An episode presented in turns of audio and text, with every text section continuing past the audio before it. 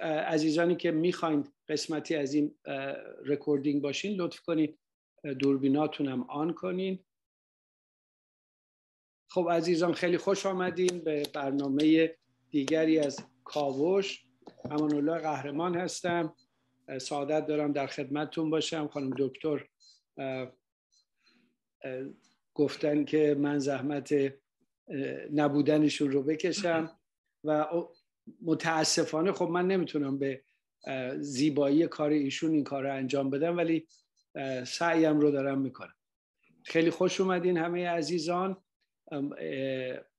اول از همه می‌خوام تشکر کنم از رادیو قاصدک و رادیو دانش و بینش که این برنامه رو پخش می‌کنن و شما عزیزان اگر تا به حال جزء کاوش نبودین در تلگرام کاوش رو می‌تونید پیدا بکنین و subscribe کنید که هم برنامه های قبلی رو داشته باشین و بتونین ببینین و هم این برنامه رو ضبط مجددش رو بتونین داشته باشین. مهمون امروزمون جناب روزبه هستن. از ماورای دریاها به ما پیوستن. روزبه به قول خودش معرفی که داره میگه من شاگرد مدرسه زندگی هستم. با اجازه همه شما ترجیح میدم خود ایشون در مورد موضوعی که می‌خواد صحبت کنه شرح بده و من کارش رو به قول معروف گلالود آب, آب کارش رو گلالود نکنه خیلی خوش آمدین روزبه جان. خیلی ممنون. شیرینگ هم که در اختیارتونه. ما به گوش هستیم. بله. خیلی ممنون. سلام به همه عزیزان. امان عزیز خانم دکتر عزیز ممنون از اینکه امروز اینجا هستید و با هم بتونید جلسه خوبی داشته باشید.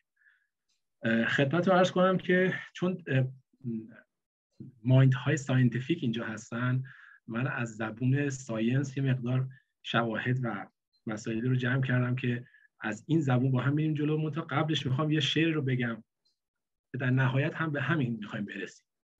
میگه که چشم دل باز کن که جان بینی. هرچه نادیدنی است آن بینی. آنچه بینی دلت همان خواهد. و آنچه خواهد دلت همان بینی. دل هر ذره را که بشکافی آفتابیش در میان بینی. که یکی هست و هیچ نیست جز او. کل صحبت ما می‌خواد از زبون scientific همچین چیزی رو برسه. ببینیم علم چه کار کرده برامون. حالا من تلاش کردم ببینم چیزایی که علم برامون آورده در اختیار شما قرار بدم. اولین صفحه ای که داریم روزبه جان می‌خوای موضوع رو اول موضوع صحبت تو بگی که عزیزان همه توی یک صفحه باشه. بله بله حتما. در مورد آگاهی consciousness و magnetic field of human body در آگاهی و میدان مغناطیسی که دور بدن انسان هست. حالا بهش به حالا میگن به سیستم مختلف. می‌خوایم در مورد این صحبت کنیم. من تا من یه پیشگفتاری آماده کردم از زبون science که تقریبا یه ده دقیقه یه رو میریم تو پیشگفتار. بعدش ببینیم می‌تونیم بریم رو اصل موضوع. خب این صفحه اول من خودم براتون کشیدم ببینم اینجا می‌تونم شیرش کنم. دیده میشه؟ بله بله.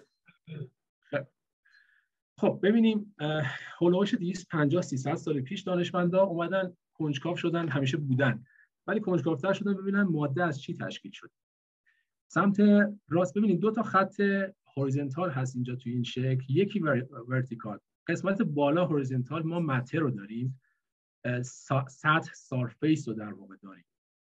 هرچی بالای اون خط horizontal اول هست افقی ما دست. چیزی که با حواس پنجگانه می‌تونیم حس کنیم بو کنیم بچشیم اندازه بگیریم و و و. اینجا در واقع وقتی ما تمرکزمون می‌ذاریم concentration می‌کنیم روی یک در واقع جهان مادی داریم رو چیزی concentration می‌کنیم. توجه خب دانشمندان وقتی اومدن این ماده رو شکافتن رسیدن به اولین مرحله مولکول. اولین خط رو ملاحظه کنیم مولکول.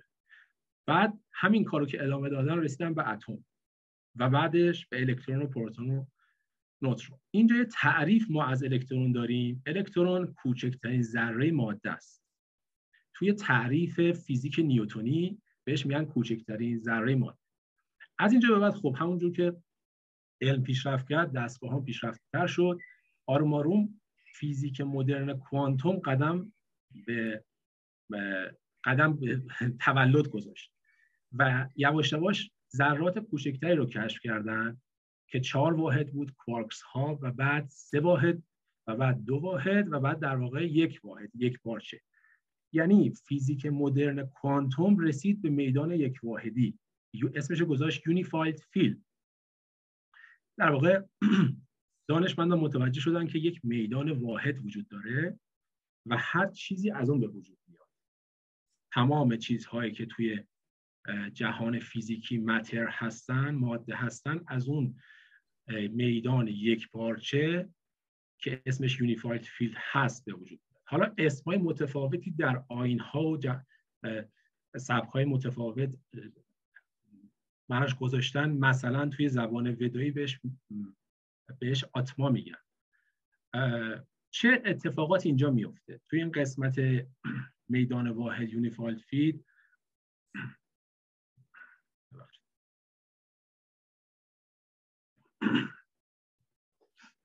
ما چی داریم؟ آگاهی خالص و ناب داریم pure consciousness دیگه چی داریم؟ infinite creativity خلاقیت بی نهایت داریم. love universal عشق کیهانی داریم. bless برکت dynamic peace صلح پویا داریم. چجوری به اینا دسترسی پیدا کنیم؟ صحبت ما امروز همینه. در دست چپ تصویری که می‌بینید ذهن رو داریم. ذهن میاد connect می‌کنه اون دنیای unified field رو به این دنیای matter ماده. اگه نگاه بکنید اون قسمتی که تمام duality relativity نسبی بودن دوگانگی همه بین در واقع اون میدان واحد unified field و ماده قرار داره. تمام فلسفه ها روانپزشکی ها روانشناسی ها همه صحبت ها اینجا میگنجه. چرا؟ چون توی unified field دیگه خودمون نیستیم. ما توی سطحی قرار می‌گیریم. حالا میگم که ما ذهن رو باید چجوری بتونیم در واقع متمرکزش کنیم ترانسندش کنیم ورا رفتن رو انجام بدیم که بتونیم به این میدان یک پارچه وصل بشیم. اونجا چه اتفاقی میفته همون چیزی است که اتفاقی که میفته همون چیزی که سعدی میگه. بنی آدم اعضای یکدیگرن که در آفرینش ز یک گوهرن. این ز یک گوهر گوهر همینجاست. این میدان یک واحده میدان واحده که فیزیک کوانتوم تونست بهش برسه. خب دیگه چه اتفاقی اینجا میفته؟ جایی که ما به عنوان انسان نمی‌تونیم به موجود دیگه صدمه بزنیم. چون قسمتی از خودمون میبینیمش. و حتی تو ذهنمون هم نمی‌تونیم هیچ بدی برای کسی بخوایم چون اگه بخوایم برای خودمون خواستیم. این جایی است که ما الان توی زندگی مدرن امروزه خیلی از دستش دادن و ما, ما می‌خوایم توجه رو دوباره بزنیم روی این و بتونیم از سطح ماده وصل بشیم به این قسمت. و در واقع اون آگاهی خالص و نابو داشته باشیم اون خلاقیت نهایت رو داشته باشیم و هر چه زمان بیشتری بتونیم توی این سطح باشیم زندگیمون در تمام سکناتش گسترده میشه کیفیتش بالاتر میشه. خب. برگردم به قسمت راست. ببینید توی الکترون قسمت الکترون که فیزیک نیوتون این رو کوچکترین ذره ماده توصیف کرد بعدش یواش یواش فیزیک مدرن کوانتوم پیدا شد. یه عکس دیگه براتون دارم. که البته قبلش لازمه که الان این عکس جدید دیده میشه؟ هنوز نه. خب قبلی رو باید stop کنم. ببخشید من یه ذره مبتدی رو اینها. جدیده رو.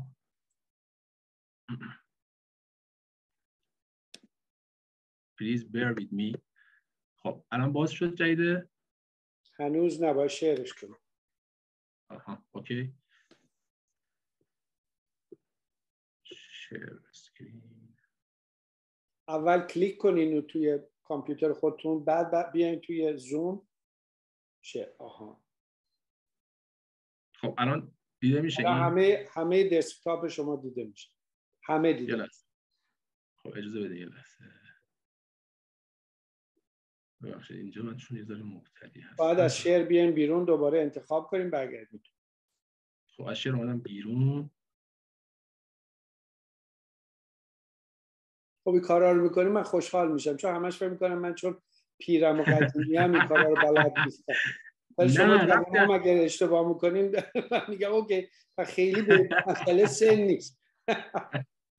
مرسی. خب اینجا اگه استنفورد تعریف کوانتوم فیل رو دارم. عکس جدید رو می‌بینید بله بله. خب چون quantum فیلم و field رو صحبت کردم می‌خوام توی دایره المعارف استنفورد تعریفش رو ببینیم چی هست. خط اول رو براتون highlight کردم. میگه که quantum field is the mathematical and conceptual framework for contemporary elementary particle physics.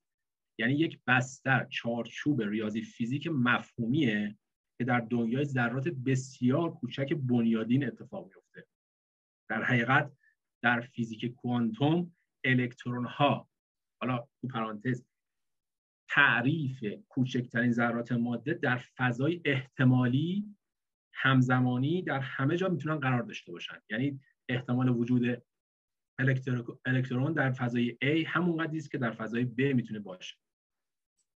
می‌خوام برم روی عکس بعدی انشالله اینجا بتونم سریعتر عکس بعدی رو براتون share بکنم.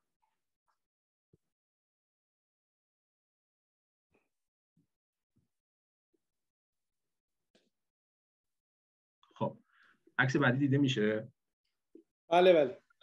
خب اینجا یه آزمایش داریم. آزمایش یانگ یا بهش two-slit experience میگن. آزمایش معروفی است که توسط توماس یانگ اتفاق افتاد در سال 1801 هدف این بود که بیاد رفتار الکترون رو بسنجه و در واقع ثابت کنه که رفتار الکترون رفتار ماده رو داره. در واقع همون تعریف اولیه‌مون رو داره. کوچکترین ذره ماده. توی عکس می‌بینید اگر ما یک نوری رو بتابونیم به در واقع یک صفحه ای که دو تا شکاف داره روی صفحه نمایش انتهایی interference pattern میندازه در واقع چندین تا خط موازی رو میندازه رفتار light نور این شکلیه. موجی هست. حالا دانشمندان اومدن چیکار کردن؟ در واقع همین آقای یانگ اومدن من pause می‌کنم برای اینکه همزمان دارم یادم می‌گیرم. به چالش کشیده شدم که عکسای متفاوت رو بتونم بیارم توی صفحه. عکس بعدی رو بذاریم براتون بیارم.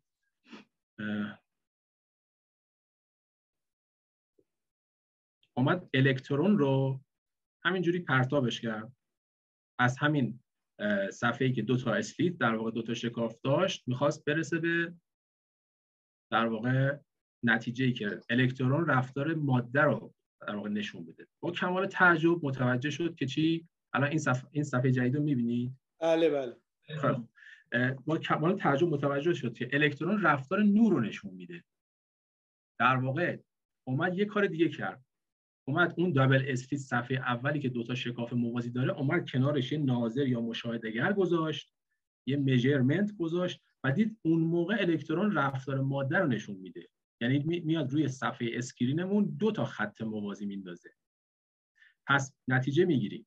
الکترون با وجود یک ناظر مشاهدهگر یا اندازه گیر رفتار مادی از خودش نشون میده ماده نشون میده. در واقع ما اگه تیله پرتاب کنیم دو تا خط میفته و وقتی ناظر یا مشاهدهگر و اندازهگر نباشه رفتار موجی نشون میده. در واقع در هر لحظه می‌تونه همه جا باشه. رفتار نور رو نشون میده. این چیزی بود که الان به من بگید لطفا تصویر بعدی دیده شد یا بله بله. چیزی بود که توی تصویر بعد می‌بینید. در دست چپ الکترون با بدون وجود ناظر پرتاب شده و از دو تا شکاف رد شده روی صفحه نمایشمون اینترفرنس پرتن در واقع چندین تا خط موازی رو انداخته و در سمت راست می‌بینیم که با وجود ناظر دو تا خط موازی انداخته تصویر بعدی در واقع داره میگه پارتیکل ماده. وقتی پرتاب بشه ما انتظاری که ازش داریم دو تا خط موازی اونجا نقش ببنده روی صفحه. ولی در مورد ویو نور ما چندین تا خط موازی داریم. خب چه نتیجه به همون میده این آزمایش؟ این آزمایش به ما میگه که الکترون در واقع در دو تعریف دنیای جدید انرژی است. با توجه و بودن ناظر شکل مادی به خودش می‌گیره.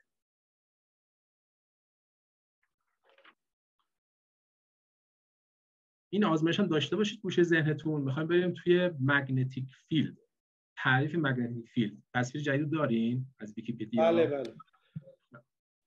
تعریفی که magnetic field داره میدان به دست آمده از بارهای, الکت... بارهای الکتریکی در حال حرکته. یعنی تاثیر دو میدان الکتریکی مثلا دو بار مثبت و منفی بر روی هم به درست شدن میدان مغناطیسی کمک می‌کنه.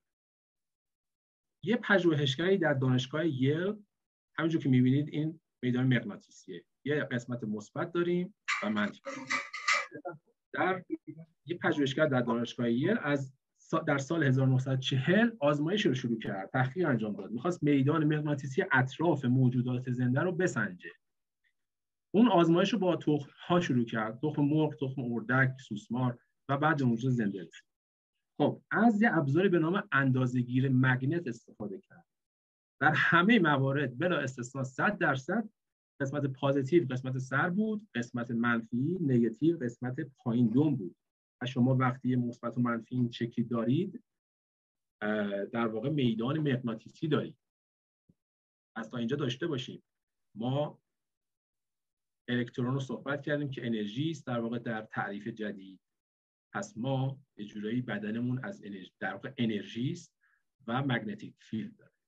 تصویر جدید و کارلیان فوتوگرافی رو ملاحظه می‌کنید بله بله. مرسی جان از کمکت.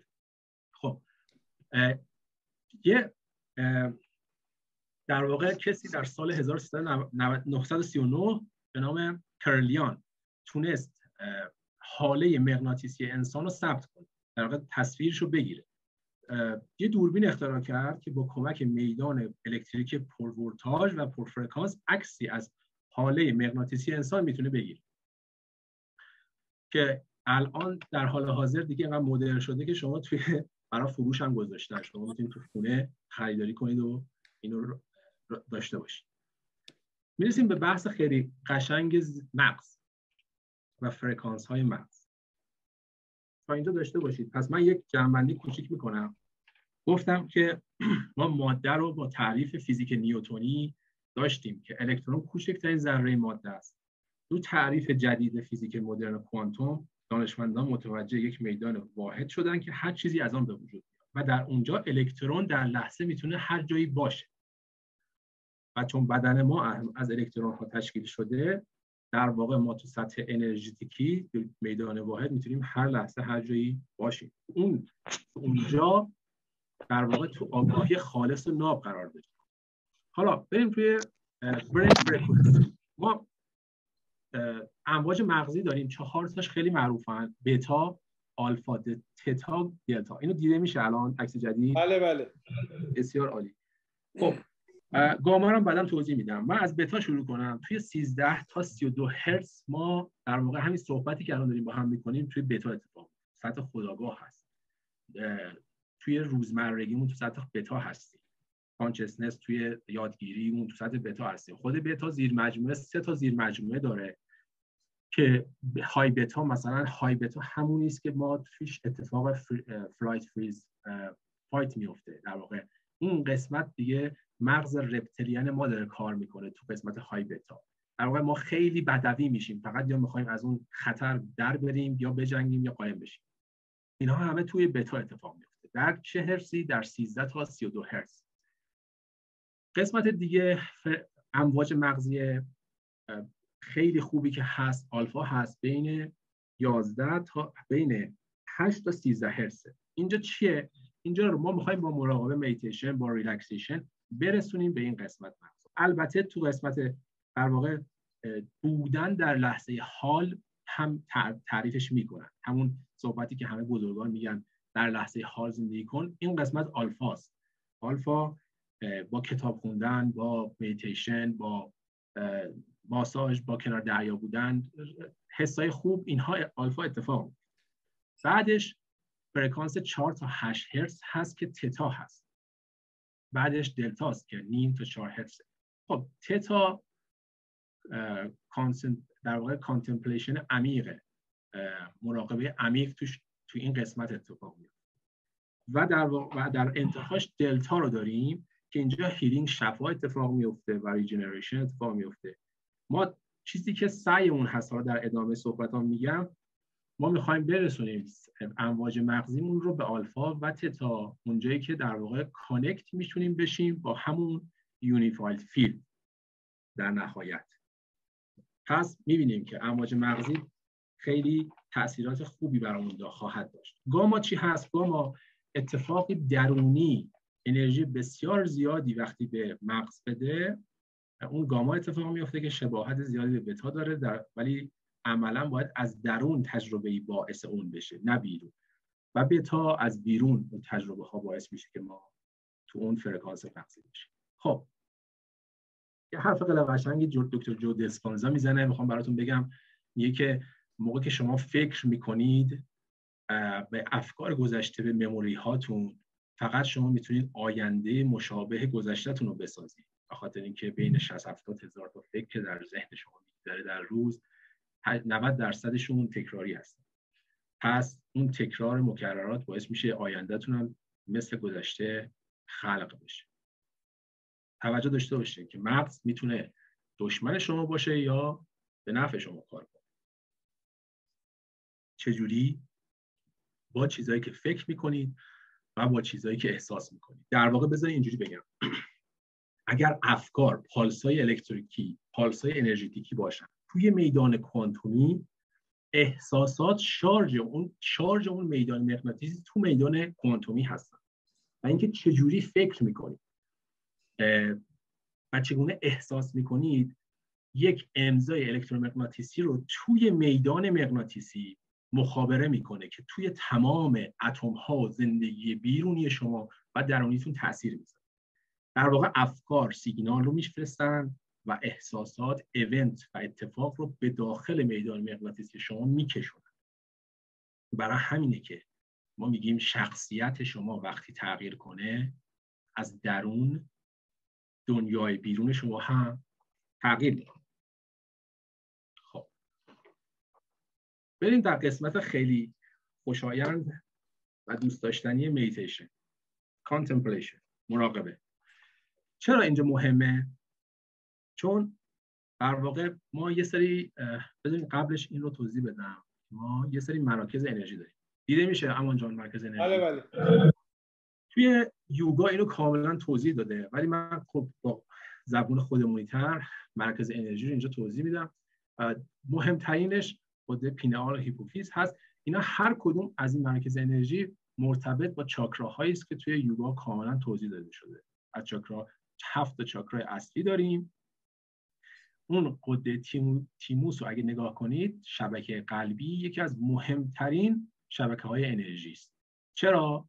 چون ستای پایین تماما به سوروایو ما ادامه حیات ما ربط داره و یک چیزایی در واقع تقریبا غریزی و غریزی هست اون پایین.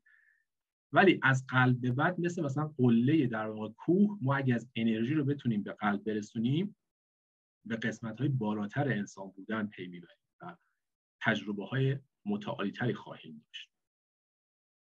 چگونه برسونیم انرژی رو به خود به شبکه قلبی؟ با مراقبه. با میتیشن و مسبک کارهای دیگه که این این, این ساده ترینش حالا می‌خوام از تاثیر انسجام قلب بر انسجام مغز صحبت در سال 1991 دکتر آندرو آرمور نشان داد که قلب برای خودش دارای ذهن است قلب با چیزی بالغ بر چل هزار نورون دارای یک سیستم عصبی است که مستقل از مغز عمل می کند. واژه ابداعی آن مغز قلب است. این کشف آنقدر بزرگ بود که منجر به ایجاد شاخه علمی جدیدی تحت عنوان عصب شناسی قلب شد. به نام نوروکاردیولوژی. و اینجا توی تصویر می‌بینید وقتی مرد قلب انسجام داشته باشه تاثیرش رو روی مغز هم می‌ذاره توی الگوریتمی که ریتم قلبی رو انزی گرفتن بالا می‌بینید تاثیرات ناراحتی دلهوره نگرانی آزردگی باعث عدم انسجام میشه و عملکرد قلب رو ضعیف نشون میده و الگوی ریتمش رو ملاحظه می‌کنید تو قسمت پایین می‌بینید احساسات مثبت ستایش عشق شجاعت و از این قلیل عملکرد رو بهینه می‌کنه انسجام قلب رو باعث میشه و این فرکانس رو رو مغز هم تاثیر می‌ذاره. فرکانس مغز رو روی میاره سمت آلفا و تتا. خب توجهمون باز برمیگرده روی مراقبه. همه این کارها رو می‌تونیم با مراقبه انجام بدیم تاثیرات انرژی که در اثر مراقبه اتفاق میفته روی مراکز انرژی رو اینجا تو این تصویر ملاحظه می‌کنید. قبل از مراقبه تو گرافیک A4 ملاحظه کنید. مرکز انرژی در یک راستا الاین نیست. بعد از مراقبه افتر می‌بینید که مرکز انرژی الاین شدن همه. همینطور چهار تا تصویر داره همین رو به نشون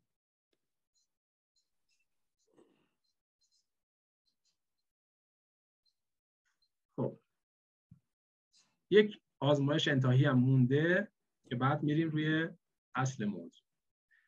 یه آقای به نام رنه پوک 1986 فرانسوی اومد یه آزمایشی اختراع کرد در واقع فوق العاده جذابه می‌دونیم که جوجه هایی که از تخت در میاد اولین چیزی که حرکت کنه اونجا رو به عنوان مادرشون فکر می‌کنن. میرن دنبالش. و لینک عاطفی باش برقرار می‌کنن تصویر رو می‌بینید که یک جوجه کنار بله. ربات هست. خب این یه ربات سبز رنگ بعد که این ربات بدون حضور جوجه ها تنظیم شده بود که توی یک مسیر مستطیلی شکل این خطوط رو مینداخت. تصویر بالا. یعنی ربات بدون حضور جوجه ها به طور رندوم تو مسیر مستطیل شکل این مسیرها رو میره و هیچ فرقی براش نمی‌کنه کجا بره. هر جایی می‌تونه باشه. و بعد از اینکه جوجه ها در واقع لینک عاطفی شده بودن با اون ربات اومد جوجه ها رو گذاشت توی cage تو اون قفس سمت راست تو تصویر پایینی ملاحظه کنید. وقتی جوجه اونجا بودن اون craving و سرصدای سرصدا که نه craving ی که جوجه ها داشتن در واقع بودن همونها توی cage باعث شد ربات که یک ماده هست رفتاری نشون بده که می‌بینید توی عکس پایینی. بیشتر موقعیتش رو که کشیده نزدیک اون قفس گذر نزدیک جوجه ها گذر.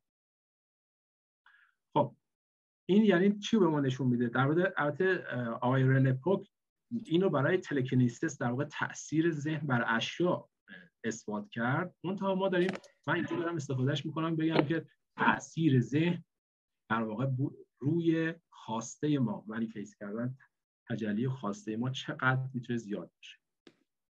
حالا برسیم به بحث اصلی خودمون. ما بخوایم از ذهن تحلیلیمون عبور کنیم. ذهن ناخودآگاه 90 95 درصد ذهن خودآگاه 5 درصده. به طور اتوماتیک صبح پا میشیم مثل یک ماشین عمل می‌کنیم. ناخودآگاهمون ما رو میچرخونه. درایو می‌کنه به سمت خیلی از اتفاقات چجوری اینو تغییرش بدیم؟ اون برنامه ها عادت ها در واقع کنترل پنل تو قسمت تتا و آلفا اتفاق یعنی ما باید اول دسترسی داشته باشیم به آلفا و تتا تا بتونیم به کنترل پنل دسترسی داشته باشیم. تا بتونیم در واقع اون مسائلی که توی روانشناسی های خیلی درست عمیق اتفاق میفته تو TA بهش میگیم پیشنویس توی schema therapy داریم طرحواره ها تمام اینها رو ما می‌تونیم تغییرش بدیم برنامه ها رو عادت ها رو عوضش بکنیم. و اون بجز با مراقبه مدیتیشن اتفاق نمیفته خب توی این عکس ملاحظه کنید. ما وقتی مدیتیشن انجام میدیم مراقبه انجام میدیم انرژی رو در واقع داریم میرسونیم به مراکز بالاتر. با تکنیک های خیلی خوب تکنیک های زیادی وجود داره. یکیش تکنیک تنفسی هست. که حالا بعدا از استاد امان عزیز درخواست می‌کنم که یک شما نشون بدم. این تکنیک های تنفسی باعث میشه این انرژی بتونه بیاد تو چاکراهای بالاتر توی مراکز انرژی بالاتر. وقتی به قلب برسه از قلب ادامه پیدا کنه برای مراکز بالاتر ما اون انسجامه رو داریم قسمت تتا و آلفا اتفاق افتاده می‌تونیم برنامه ریزی ها رو عوض کنیم. اون چیزی که امید تو جلسه قلب از من پرسید که گیم چنجر چی هست؟ یکیش این هست که ما تو اون سطح فرکانسی بتونیم برنامه های پیشنویس و طرحواره ها رو عوض کنیم.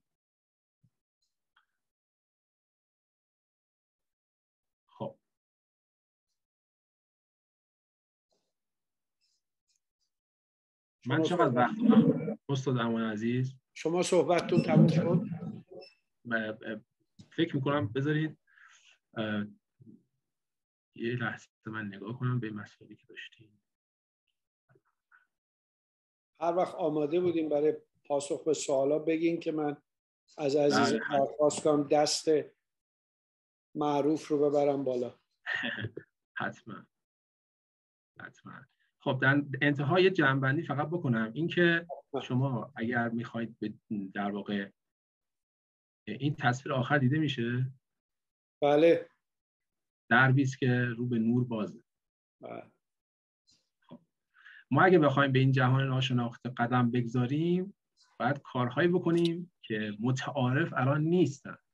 اون کارهای متعارف نیستن در خارج از کامفورت زون ما قرار داره. کامفورت زون ما همیشه یک چیز تکرار شونده از افکار و احساساتی که قبلا بوده ایمن بوده برای اون رو به وجود میاره.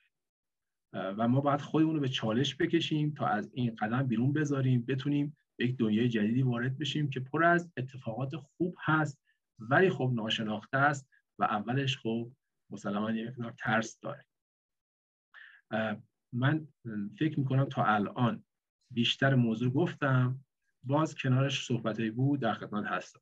فوق عزیزانی که سوال دارین لطف کنین. این شیر اسکرین رو بردارین جنابه. بله بله بله. عزیزانی که سوال دارین لطف کنین دستتون رو بلند کنین. من یه دو سه تا نکته تو صحبت های روز به جان به ذهنم رسید. برای عزیزانی که براشون جذابه که بدونن که چه تحقیقاتی و چه جنبندی هایی تا الان شده. یکی از مراکزی که روی تاثیر فعالیت های مغز و فریکونسی های مغز کار کرده از طریق صدا و فریکونسی که نه فقط گوش بشنوه بلکه مغز میشنوه. تو این زمینه یکی از انسیتوهایی که خیلی در این مورد تحقیق کرده انستیتو مونرو هستش. M O N R O E. اینا از فکر می‌کنم late 60 شروع کردن و حتی یک سری هم چیزای public و عمومی دارن که جاهای مختلف ممکنه پیدا کنید حتی ممکن رو گوگل مثلا content شون رو پیدا کنید یه چیز صوتیه که شما برای 20 دقیقه می‌تونید گوش کنید تو همون 20 دقیقه خواب عمیق میرین که مثل چند ساعت خوابه. ولی بیشترین کارشون رو تو خود انستیتو انجام میدن و کسانی که می‌خوان اون تجربه تتا و دلتا رو داشته باشن که روزبه جان صحبت می‌کرد اونا تو خود انستیتوت انجام میدن. برای اینکه اونا تجربیات اتفاقاتی برای شخص میفته که حتما باید زیر نظر متخصص پزشک و آدمای مختلف باشن تا مطمئن باشن که این دوره رو و این تجربه رو بتونه بکنه. یعنی اینا چیزهای عمومی نیست که در دسترس باشه. ولی تو خود انستیتوت انجام میدن و سالهاست که دارن تحقیق می‌کنن. یه مرکز دیگه هم که چون مخصوصا در مورد نوروکاردیولوژی صحبت کرد یکی از مراکز دیگه که فوق العاده است شمال کالیفرنیا هم هست HeartMath هست. math از M HeartMath اینا یه institute هستن که رابطه قلب رو نه فقط با مغز با تمام تجربیاتش تجربیات فرد و حتی انواع frequency که هستش رو اینا تحقیق کردن و روش research علمی داره. من فقط اینا رو می‌خواستم اشاره کنم. عزیزانی که مایل هستین دستتون رو بلند کنید. از روز بهجان سوالاتون رو بپرسین. اگرم چیزی تو کار من می‌خوایم منم در خدمتتون هستم پاسخ بدم. جناب ناصرینیا ساجد عزیز. سجاد. سجاد نظرت ما سجاد. صدای من میاد؟ بله بله. سلام و وقت بخیر. دارم خدمت شما. استاد عزیز و روزبه عزیز. ممنونم روزبه جان بابت ارائه مطالب مفیدت. آنچه که توضیح دادی جمعبندی بود و این موضوع دوست دارم در فضاهای دیگری بیشتر برام توضیح بدی. چند تا مسئله است که من سعی می‌کنم یادداشت کردم. تیکه تیکه اینا رو بپرسم. امیدوارم که وقت بشه که رسیدگی بشه.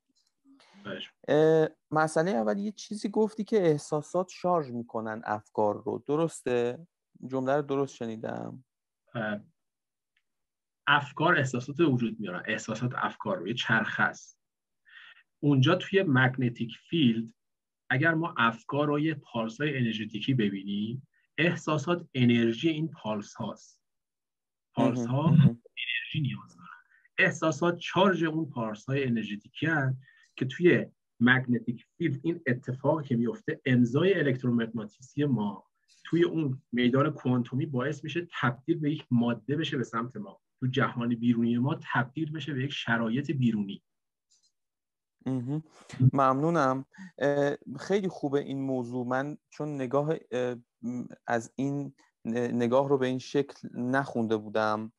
در واقع نوعی تکامل نظریه فروید رو الان شما دارین میگین. خب همین چیزی که الان توضیح دادین در تکامل نظریه لیبیدوی فروید همین مسئله است که الان شما گفتید ولی در یک فیلد و یه حوزه دیگه.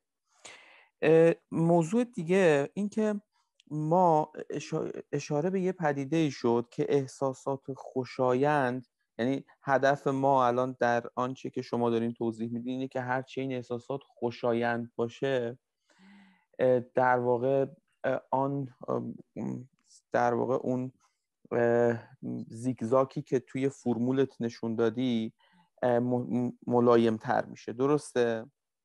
منسجم تر میشه. بله. منسجم تر میشه. چون حالا ما مجموعی از احساسات خوشایند و ناخوشایندیم فکر می‌کنم اگر موضوع اینجوری ببینیم که مجموعی از احساسات چون احساسات خوشایند و ناخوشایند خودشون دستبندی میشن به خوشایندهای سالم و ناسالم ناخوشایندهای سالم و ناسالم. خب شاید اگر اینجوری گفته بشه مثلا اگر من من اگر غم داشته باشم و غمم سالم باشه و این غم یه غم اصیل باشه خیلی ناخوشاینده احساس غم خب؟ ولی خیلی سالمه. اصلا به تداوم اصلا به تکامل و فرگشت انسان خیلی کمک می‌کنه خب؟ در حالت دیگر ما مثلا احساس خشم یک احساس خیلی سالمه خب؟ ولی اگر تبدیل به احساس پاتولوژیک بشه خشم سالمه که اصلا کمک کننده است و ما می‌تونیم بگیم یک احساس انتباقیه. یعنی اصلا ما اگر این خشم نداشته باشیم نمی‌تونیم سازگار بشیم با دنیای بیرون. از اون ور اگر یه ریج پاتولوژیک در ما وجود داشته باشه می‌تونه این رو می‌خوام بگم فعلا وارد بحث خودت نشدم. می‌خوام بگم در بحث احساسات و هیجانات شاید بهتر باشه اینجوری بگیم که آنچه که مبنای پاتولوژیک داره هیجانات پاتولوژیک. چون هیجانات گاهی وقتا ممکنه برای من یه جوری دیده شه که نباید این احساس باشه. مثلا اون آدمی که همیشه اشک میریزه اون آدمی که داره گریه می‌کنه انگار از ریتم خارج شده. خب اما از نگاه مثلا سایکوداینامیک اون آدمی که داره اشک میریزه اتفاقا همون لحظه توی ریتمه. خب اتفاقا همون لحظه در جایگاه درستش قرار داره. خب اون که من همیشه تصور کنم باید حالم خوب باشه یعنی احساس خوشایند داشته باشم شاید این نگاه. می‌خوام ببینم اینجا این نظر چجوری تبیین میشه؟ اینو توضیح بده تا بعد برم سراغ حتما حتما. چه سوال خوبی خیلی خیلی ممنون از این سوال خیلی خوبه. یادم انداخت یه سری از چیزایی که قرار بود بگم و بگم. ببین سجاد جان اصلا امکان نداره که ما همیشه تو خوشایندی باشیم. یعنی محاله. غم اصلا یک گفته هست که میگه به اندازه که شادی داری همون مقدارم غم داری. غم و دنیا رو که حس کنی به همون اندازه می‌تونی عاشق باشی. حالا بخوام اینو اینجوری بگم.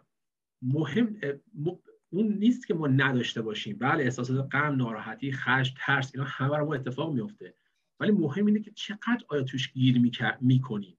مهم اینه که چه زمانی رو من توش اسپن میگذرونم و چقدر زود می‌تونم از این در بیام. مثلا یک فرض کن مثلا نه که عزیزانم فوت کرده باشه. حالا بیام سجا زاری خیلی خوب. حالا مثلا یه روز دو روز تا کی می‌خواد این ادامه پیدا کنه؟ باید برسم به زندگی باید بیام ادامه حیاتو بدم. یا چیزای ساده تر بستگی داره که اون انسان تو کامفورتزونش چقدر وابستگی و در واقع تعیین هویت با اون چیزهایی که نرمال پنداشته میشه تو ذهن خودش تو اون کامفورت داشته و چسبندگی داره. که نمی‌تونه پاشو فراتر از کامفورت بذاره و در واقع چالش های جدید رو بیاره توی کامفورت جدیدش و اون وقت اون احساسات ناخوشایند جدید بشه احساسات خوشایند جدید. یه چیز دیگه هم هست. توی روانشناسی کلا مثلا خشم یا مثلا خیلی از این احساسات منفی رو میگن نرمال. در صورتی که من بهش میگم اینا alter یعنی در واقع اگر ما زیاد بخوایم توی اون flight freeze, freeze بمونیم ببین اون زمانی بود که به انسان بدوی بود بعد از یه حیوانی گریز در, در می‌رفت. اون موقع خب بله اون بتا های بتا اتفاق می افتاد امواج فرکانسی بالا اتفاق می افتاد ما توی مغز reptilian مون بودیم ساقه مغز بودیم. خیلی بدوی رفتار می‌کنیم یا در می‌رفتیم به خشممون استفاده می‌کردیم. ولی الان امروزه اگه من این محل کارم از میز بغلی همکارم خوشم نیاد مثلا با هم مشکل داشته باشیم یه سال این احساسات خشم هی بخواد تکرار بشه این احساسات ناخوشایند flight freeze اتفاق بیفته منو کجا می‌بره؟ می‌دونی؟ تداوم این احساسات مزخرف بعد می‌تونه منو به جایی بدی ببره. effect ش توی body توی physical body من نمایان میشه به عنوان بیماری. چون من نمی‌تونم هیچ organization ارگانیزم درست زنده نمی‌تونه برای مدت زیادی توی high beta بمونه. high beta اون قسمتی است که یا باید بجنگی یا در بری یا یه کاری بکنی که survive کنی. احساساتی که کمک به survive ما می‌کنه برای مدت کوتاه خیلی عالیه. همون مراکز چاکرای پایین رو پوشش میده. جنسیف خاک و خورشیدی. بعدش میاد به قلب می‌رسه. ما می‌خوایم صحبت من اینه که هرچه بیشتر بتونیم برسیم به انرژی که توی قلب هست انرژی یگانگی که از سطح سوروایو بالاتره سطحی است که من و شما رو شما پیروز بشی موفق بشی انگار من شدم. شما ناراحت شدی انگار من شدم. این احساس یگانگی حس خوب من و شما و بقیه وقتی connect بشیم چه حس خوبیه؟ اگه بتونین گسترش پیدا و, و صحبت این بود. من فکر کنم همون اول جواب دادم. بقیهش دیگه زیاده گویی کردم. مهم اینه که مدت کمی توش بمونیم. بتونیم سویچ کنیم بریم توی احساسات بسیار بهتر.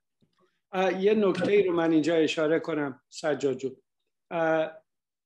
اگر بخوایم مثال بزنیم تأثیری که emotion داره رو هیجان ها رو به قول فارسی که شما استفاده می‌کنی و فرض بگیر من یه فکر بکنم ولی هیچ احساسی پشتش نباشه. این فکره لول سطح تأثیر گذاریش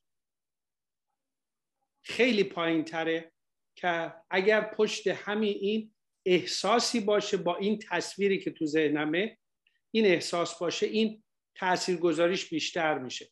حالا شما فکر کنین که مثلا یه مهر یه دونه چیز دارین. از اینایی بود که مثلا دا حیوونا رو داغ می‌کنن باهاش.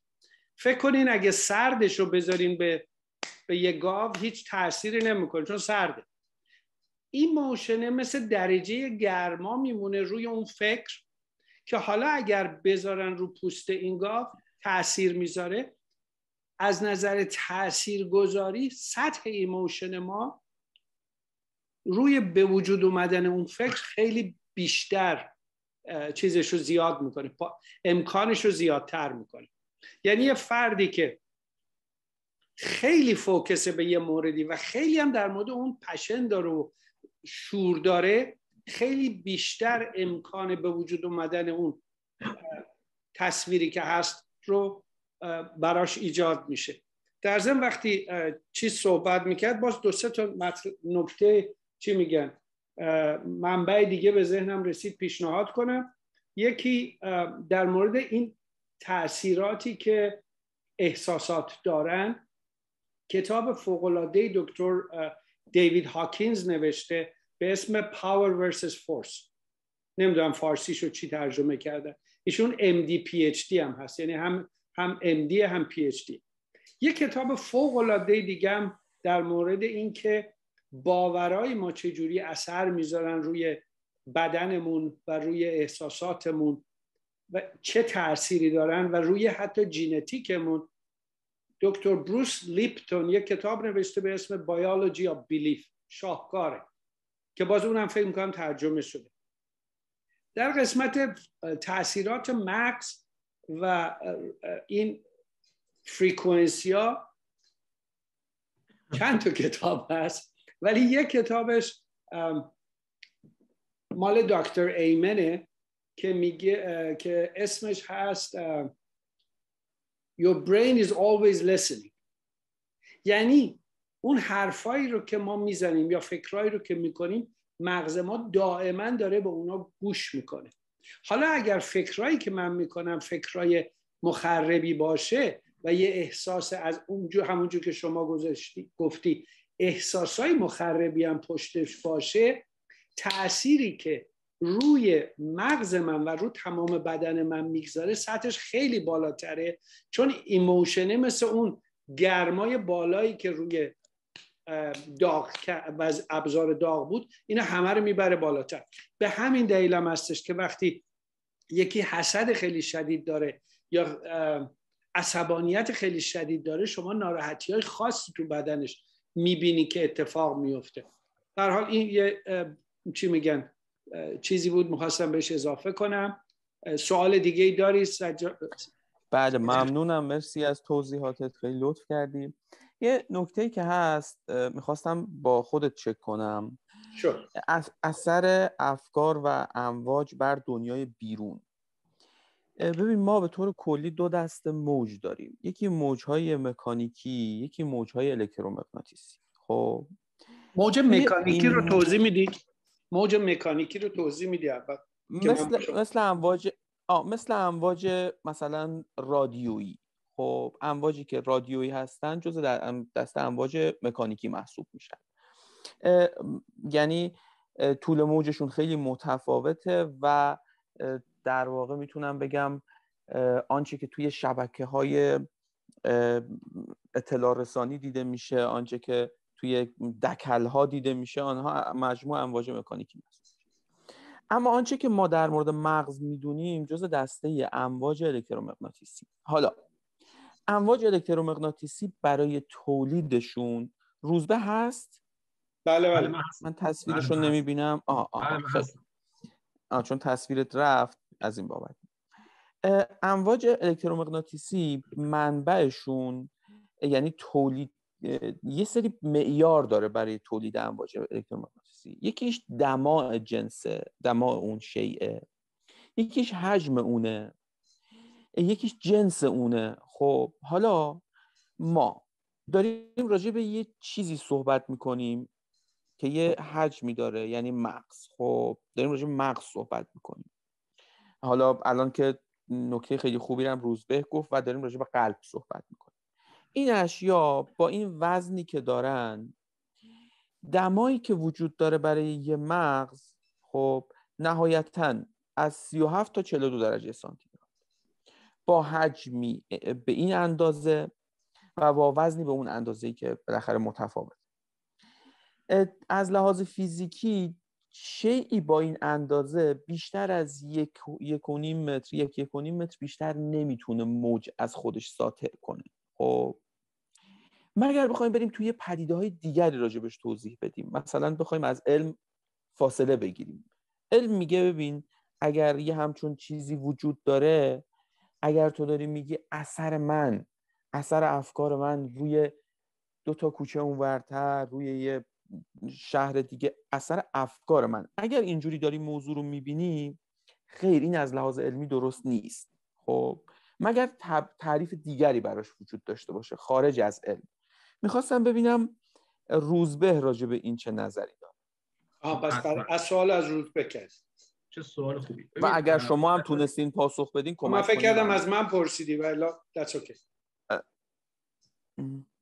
سجاد جان بحث تصویر اولی که من گذاشتم رسیدیم به unified field یادته؟ اون قسمتی که میدان کوانتومی بود؟ تو قسمت, تو قسمت میدان کوانتومی همه چیز از هیچ به وجود اومده. اوکی؟ حالا این چیزی که شما میگی امواج مکانیکی فقط تو قسمت ماده اتفاق میفته. تو متر می‌تونه اتفاق بیفته. درسته, درسته. امواج الکترومغناطیسی تو قسمتی است که ذهن قاطی میشه به ماده. ذهن بذار اینجوری به زبون دیگه بگم. یه ماتریکس در نظر بگیر که همون انرژی است که می‌تونه هر لحظه هر جا باشه هر چیزی باشه. با توجه من ناظر شکل مادی به خودش می‌گیره. توی میدان کوانتومی هر لحظه هر چیزی هر جا هم می‌تونه باشه. همون صحبت آزمایش یان الکترون ها الکترون ها موقعی تبدیل به ماده میشن که توجه ناظر یه مجرمنتی روشون باشه. امواج مکانیکی مثلا کاری ندارم. امواج مکانیکی توی ماده اتفاق میفته چیز خاصی نیست. مشخصه. ولی الکترومغناطیسی بر اساس اون سورسش می‌تونه خیلی گسترده بشه.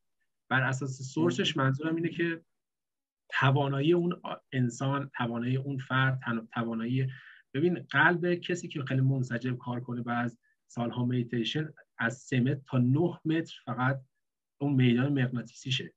فقط تا, تا 9 متر می‌تونه گسترده بشه. فقط کسی که کاملا روی چاکرای قلبش کار کرده اون اونو با در واقع انرژی تو قسمت چاکرای قلبش کاملا داره کار می‌کنه. روز به جان این پژوهش شده؟ اینی که میگی تا 9 بله، متر اینا, اینا همه رو می‌تونی من این کتاب بهت معرفی می‌کنم. حتما تو که ایران هم هستی اینو حتما بگیر بخون. بذار من الان توی اسکرین پیدا کنم بهت نشون میدم. تا شما اونو. پیدا می‌کنی من یه نکته رو بگم. یه نکته اشاره کردی. بذار بیایم روی یه چیز خیلی practical اصلا نریم توی اون field ی که الان داره روزبه خیلی اصلا بحثی اونجا نمی کنیم و بیایم روی یه چیز خیلی ساده. اگر من تمام روز توجه هم به نکات منفی تو زندگیم باشه بیشترین چیزهایی رو که می‌بینم منفی های زندگیم باشه بیشترین احساسهایی که غالب خواهد بود در طول روز توی بدن من چیا خواهد بود؟ احساسات, ناشی از اون فکرهای منفی دیگه. حالا غم بله. قصه عصبانیت همه اینا می‌تونه باشه. درسته؟ حالا یه نکته ای که خیلی مهمه اینه. وقتی من باور دارم راهی ندارم تو گرفتاریامم تو بیچارگیامم و گیر کردم ذهن من ذهن خلاق نیست ذهن محدود شده چون focus شده روی محدودیت ها اینو شما دیگه تو کار خودت دیدی. وقتی یکی اونقدر گیره میاد پیش تو همین که تو شروع می‌کنی کمکش کردن یواش یواش یه نوری وارد ذهنش میشه آگاهیش میره بالا و تغییر می‌کنه اون اتفاق میفته شما به طور خیلی practical این رو نگاه کن که اگر شما ما به کسی کمک می‌کنیم که دیدگاه خودشو به اتفاقاتی که تو زندگیش داره میفته عوض بکنه و, و اون تجربه احساسیش عوض بشه تاثیرش رو روی نحوه فکر کردنش و روی انتخاباتش اثر داره دیگه. الان وقتی که دکتر تقوی در مورد کارای دکتر فکر می‌کنم سلینگر اسم اینم من درست نمی‌تونم چیز کنم. کسی که positive psychology رو و اتفاقا خیلی هم پر research هستش گذاشته یکی از داستانایی که هست سلیگمن سلیگمن, سلیگمن. مرسی عزیزم خدا سلیگمن. سلیگمن. وقتی دکتر سلیگمن بیشتر کارش هم دکتر تقوی هم همیشه اشاره می‌کنه خیلی تحقیقاتی و ریسرچه وقتی ما این توانایی رو پیدا می‌کنیم که به شخص این کمک رو بکنیم عملا داریم فعالیت های مغزی شخص رو هم عوض می‌کنیم و حتی کیمیکال تو مغز و تو بدنش داره عوض میشه چون روحیش عوض شده. و اینو دیگه الان قشنگی رو می‌بینی. وقتی یه نفر عصبانیه مواد شیمیایی که تو خونشه یه چیزه. وقتی خوشحاله مواد شیمیایی دیگه هست. اینو حتی آزمایش کردن از این موتیویشنال اسپیکر توی امریکا این کار کردن. فکر می‌کنم زیگ زیگلر بود. خیلی متخصص این بود که خیلی آدم رو حال احوالشون رو عوض کنه. قبل از به, یه، به کسایی که بلیتو می‌گرفتن می‌گفتن اگه مایل هستین یه آزمایش خون. قبل از برنامه و یه آزمایش خون بعد از برنامه بدید نوع هورمونایی که توی خون اینا قبل و بعد ایجاد شده بود کاملا متفاوت. از این موارد زیاد هست. ولی لازمش اینه که کسی که خودش امیدوارم روز به جان بره دنبال پی و خودش یه همچین برنامه رو بذاره که حالا این چیزایی که اینجور از هم جدا جداست رو بیاره با دیدگاهی داره کنار هم بیاره که بعد چون واقعیت قضیه اینه که ما هنوز اصلا به انسان هنوز به صورت گوشت و پوست و استخون نگاه می‌کنیم و خیلی limited توی فقط mechanic part ش نگاه می‌کنیم. ما اصلا به دیدگاه vibrational یمون وای... به vibration انسان اصلا زیاد کاری نداشته علم.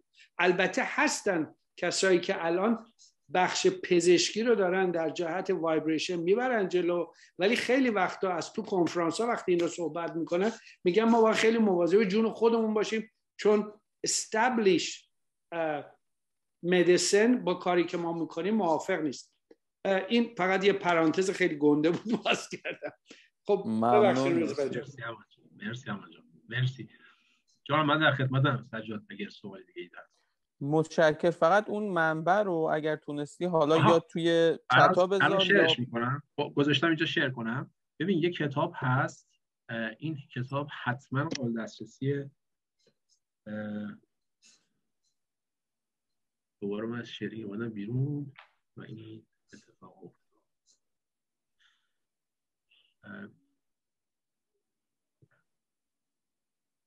چند تا منبع است از دکتر جو دسپنزا. خب کتابشو بنویس. Become Supernatural uh, You are Placebo من الان شعرش هم می‌کنم تصویرش رو احتمالا تو ایران فکر کنم ما برای طبیعی شدن ترجمه شده. بله همچی اسمی هست. بله. اون کتاب بس... تمام صحبت های من رو خیلی کاملتر. خیلی کاملتر می‌تونی اونجا پیدا کنی. و این این آدم نورولوژیسته. در واقع تمام صحبت هایی که هست مثلا فرکانس و این حرفایی که می‌خواید پیگیرش باشی. ببین الان تو قسمت تو شعر می‌بینی؟ یه کتاب هست من اسم point رو گذاشتم روش Becoming Supernatural دیده میشه؟ مرسی. آره آره. عزیزانی که سوال دارین لطف یکی دیگه یکی دیگه بلند کنید از کتاب دیپاک چوپرا Quantum Healing. کتاب دیپاک Quantum Healing از دیپاک چوپرا. اینو خوندم می‌دونم. بله. از Becoming You Are the Placebo You Are the Placebo Becoming Supernatural مال دکتر جو دیسپنزا ممنونم مرسی. من دیگه سوالی ندارم. در ضمن یه،, یه،, یه مورد دیگه هم می‌خواستم اشاره کنم روزبه جان در مورد اون همون field ه که میگم باید یه field دیگه باشه یه چیزی یادم افتاد. دولت فرانسه یک چیز داشت یک فکر می‌کنم اولین minis cultural ministry دولت فرانسه آندره مغلو. آندره مالرو که اینجوری فکر کنم تو فارسی می‌گفتن مالرو مالرو. آندره مالرو که در این حال نویسنده معروفی هم هست. از 59 تا 69 1960 تا 69 چیز بود. مینیستر کالچرال بود توی اون سالهای 60 من الان یادم نیست چه سالی بود. چون مطلبش رو توی چیز خوندم. قضیه مال من, من تو seventies اونو خوندم ولی این اتفاق تو sixties افتاد. میره China با یه هیئت علمی با عنوان cultural برگ حساب مراودات علمی میرن China. در چاینا دو روز آخر سفرشون رو اینا براشون یه سفر یه برنامه می‌ذارن همشون رو همه هیئت رو که هیئت از دکتر بوده تا یعنی از پزشک بوده تا فیزیسیست تا ریاضیدان همه اینا بودن. میبرنشون توی ناحیه تبت که تحت کنترل چایناست. بعد میبرنشون توی یک قار خیلی بزرگی که معلوم این سال قرن هاست انسان ها این قار رو مرتبش کردن و درستش کردن. میبرنشون بعد به یه جای بزرگی می‌رسن که حدود فکر, کنیم مثلا چار سیزده نفر نشستن دوازده نفر دور و یه نفر وسط. همشون هم از همین ردای زعفرانی به تنها سرای تراشیده. و اون نفر وس... این دوریا دارن همه مانترا یه ذکر خاص رو تکرار می‌کنن و اون آدمی که اون وسط نشسته حالا احوالای متفاوتی پیدا می‌کنه. کسایی هم که توی این هیئت هستن همه رو بهشون براشون میگن اینجا بشینین و تماشا کنید بعد می‌بینن که اونی که اون وسطه مثلا یهو قرمز شد و تمام صورتش ریخت بیرون مثل که مثلا آب چی میگن سرخک گرفته باشه. بعد اینا حالا دارم دعام مانترا میگن و اینم حالش عوض میشه بعد پوستش دوباره بهتر شد. بعد این دفعه مثلا به حال قش افتاد یه مدت چیز شد بعد دوباره حالش بهتر شد. همینطور مثلا چهار پنج مورد اینجوری رو می‌بینن و بعد اینا هیئت اشاره می‌کنه. ما رو آوردین چی؟ جادو جنبل بهمون نشون میده. این چه کاریه؟ اونی که به حساب تو ارتباط به حساب مترجمشون اینا بود صدا می‌کنه. یکی از اونا بعد از اینکه اینا کارشون تموم میشه یکی از اینا بیاد این طرف معرفیش می‌کنه که از مانکای اون گروهه و در این حال هم ریاضیدانه و هم فیزیسیسته. میاد میگه خب اینا می‌پرسن خب شما داشتین چی کار می‌کردیم میگو ما یه هیئت پزشکی هستیم. منتها چون ما تو تبت راه نداریم راه درست حسابی نداریم و مردم خیلی پراکنده ان ما اینجوری که میشینیم میریم به جاهای مختلف و کسی که اون وسطه میره سراغ اون کسی که مریضه مریضی رو میاره تو بدن خودش. این یکی یا کمکش می‌کنن که هیل بشه. و بعدم اگه دیدی اینا شکلهای مختلف بیماری های مختلفی رو داشت تجربه می‌کرد تو بدن خودش و اینا داشتن کمکش می‌کرد هیل بشه. بعد می‌گفت شما ریاضیدان دارین؟ گفت بله این اومد تمام بخش ریاضی این که این چطور ممکنه رو صحبت کرد. بعد بخش فیزیکیه که چطوری این frequency می‌تونه تبدیل بشه و یه همچی تأثیری بذاره با physicist ه توضیح داد. بعد خب خب شما چجوری این کار رو می‌کنید گفت دیگه شما اون رو نمی‌تونید چیز کنید برای اینکه base scientific ش رو هنوز ما به دست نیاوردیم که توضیح بدیم. ولی اگر بخواین شما هم می‌تونید اینو یاد بگیرید و انجام بدید اینم یه پرانتز گنده دیگه که خواستم باز بکنم. خب من, یه... من یه پرانتز کوچیک باز کنم. اینکه اما جان درسته این تحقیقات خیلی داره زیاد میشه و دکتر جود اسپانزا به طور علمی اینا رو توضیح داده چون خودش یه نورولوژیست بود و اتفاقی که خیلی جالب برای این آدم افتاد که اومد از زبون علم اینو توضیح بده که مخاطب بیشتری داشته باشه بتونه همه رو تاچ بکنه. اتفاقی که براش افتاد تصادف کرد با دوچرخه داشت می‌رفت داستانش خیلی جالب و تصادف کرد از کمر آسیب دید که نمی‌تونست راه بره. یعنی تمام پزشکا بهش گفتن باید چند تا عمل روی ستون فقرات انجام بشه. حالا همین در واقع کتاب ماورا طبیعی شدن رو برای چی نوشته؟ میگه من اگر کسی غیر از خودم بود گفتم آقا شما برو عملاتو بکن تا بتونی حداقل بشینی یه تکونی بخوری. خودش عمل نکرد. دیگه حکی بود گفتم برو این کارو بکن. خودش نکرد. شروع کرد به تصویر سازی تو ذهنش و چون می‌دونست هر مهره هر نرون هر چی کجا هست اومد این تصویرها رو تو ذهنش درست کرد. تو ذهن. یعنی گفت من با ذهن خودم فیزیکمو درست کردم. و بعد الان توی سمیناراش خیلی جا هست. همه رو میگه. همه رو به طور عملی علمی اومده مثلا میاد از 300 نفر توی اون سمینار میاد مثلا سر کرونا اومده بود خون اینا رو گرفته بود آزمایش خون گرفته بود گذاشته بود در معرض ویروس کرونا. قبل از مراقبه دست جمعی قبل از اون سمینار. که مثلا دو سه ساعت این فرکانس ها رو تنظیم می‌کنه خودش مراقبه طراحی کرده یه سری صوت ها رو می‌ذاره چون هر صوتی ارتعاش فرکانسی داره با توجه به اونها خودش گاید می‌کنه و آدم ها رو می‌بره توی لولی توی یک امواج مغزی خاصی و اونجا اون اتفاقایی که میفته در نهایت مثلا اکثر اون آدمای سنی وقتی هستن تاثیرات جمعی باعث میشه که اون فرکانسی خیلی بیشتر عمل کنه در واقع همشون برن توی آلفا یا تتا و اون هیلینگ اون چیزی که می‌خواد اتفاق بیفته رو اتفاق اونجا بیفته. چیکار کرده بود؟ توی یکی از سمینارها خونی که گرفته بود آزمایش کرده بود در معرض کووید گذاشته بود خب اون دیده بود کووید همه جا رو نفوذ کرده. کلا اون خون در بر گرفته شد. بعد از بعد از این سمینار دو ساعته که دوباره از اون افراد مورد آزمایش خون گرفته بود دوباره این خون رو در معرض کووید قرار دادن دیدن در واقع تقریبا هیچ درصد دو درصد زیرتر. این تونست تاثیر بذاره روی اون خون. در واقع می‌خواست می‌خواست بگه که کنارش میگه ارتعاشی که ما اونجا ایجاد کردیم. اینقدر بالا بود که اون مولکولی که در واقع بیماریزا هست که ارتعاش خاصی داره هر چیزی ارتعاش داره. اون نمی‌تونست اون ارتعاش نفوذ کنه. اسمش هم حالا می‌ذاریم ارتعاش عشق. در واقع با میسان درست نشه.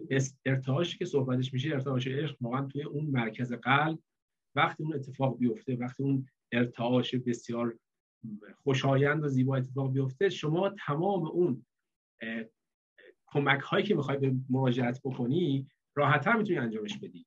اون در واقع پیشنویس رو عوضش بکنید چون کنترل پنل دستته. چون ولی توی سطحی بالاتر از اون ذهن تحلیلگر. اومدی پشت صحنه پشت صحنه خب راحتتر این چیزا رو میشه عوض کرد. این پژوهش جایی چاپ شده روزبه جان؟ خب آره ببین شما یه search بزن بعد از جلسه برو دکتر جو دیسپنزا رو search بکن. تمام scientific هایی که search کردن رو می‌تونی دست بیاری. تمام این آزمایشات اتفاق افتاده رو هزاران نفر. نزدیک 20 ساله داره بنده خدا تلاش می‌کنه. 10 ساله به طور رسمی سمیناراش همه جا می‌ذاره. و سوال همین بود آیا اطلاع داری که این پژوهشی که الان توضیح دادی در ژورنال خاصی چاپ شده یا فقط توی صفحه خودش ژورنالش رو نمی‌دونم. نه تو توضیحات خودش توی کتابش من دیدم که این کار کرد. ممنون. آره. عزیزانی که سوال دارین لطف کنین دست معروف رو بلند کنین. اون معمولا توی قسمت reaction هستش. و raise hand اون پایینشه. اگه فشار بدین می‌تونید تشریف بیارین و سوال کنید اگر تا زمانی که عزیزان سوال بکنن من یه نکته دیگه هم به ذهنم رسید. جو دیسپنزا یکی از یه نکته دیگر رو اضافه کنم. جو دیسپنزا یکی از کسایی بود که توی فیلم راز یا Secret هم صحبت کرده بود. یعنی اولین باری که خیلی از مردم باش آشنا شدن اون بود. ولی نکته که هستش اینه که قبل از اینکه این فیلم مثلا بیاد بیرون یا این کتاب نوشته بشه دکتر دیسپنزا رو اینا کار کرده بود. در ضمن در رابطه با اون نکته ای که در مورد vibration اشاره کردی توی Power vs. Force سطح هر کدوم از احساسات و چه vibration ی دارن و چه مقدار تاثیر می‌گذارن رو این اندازه گیری کرده که شما اگر کسایی که دسترسی به این کتاب داشته باشن اونو قشنگ تو جدولش می‌بینید. یه نکته ای که خیلی جالبه اینه که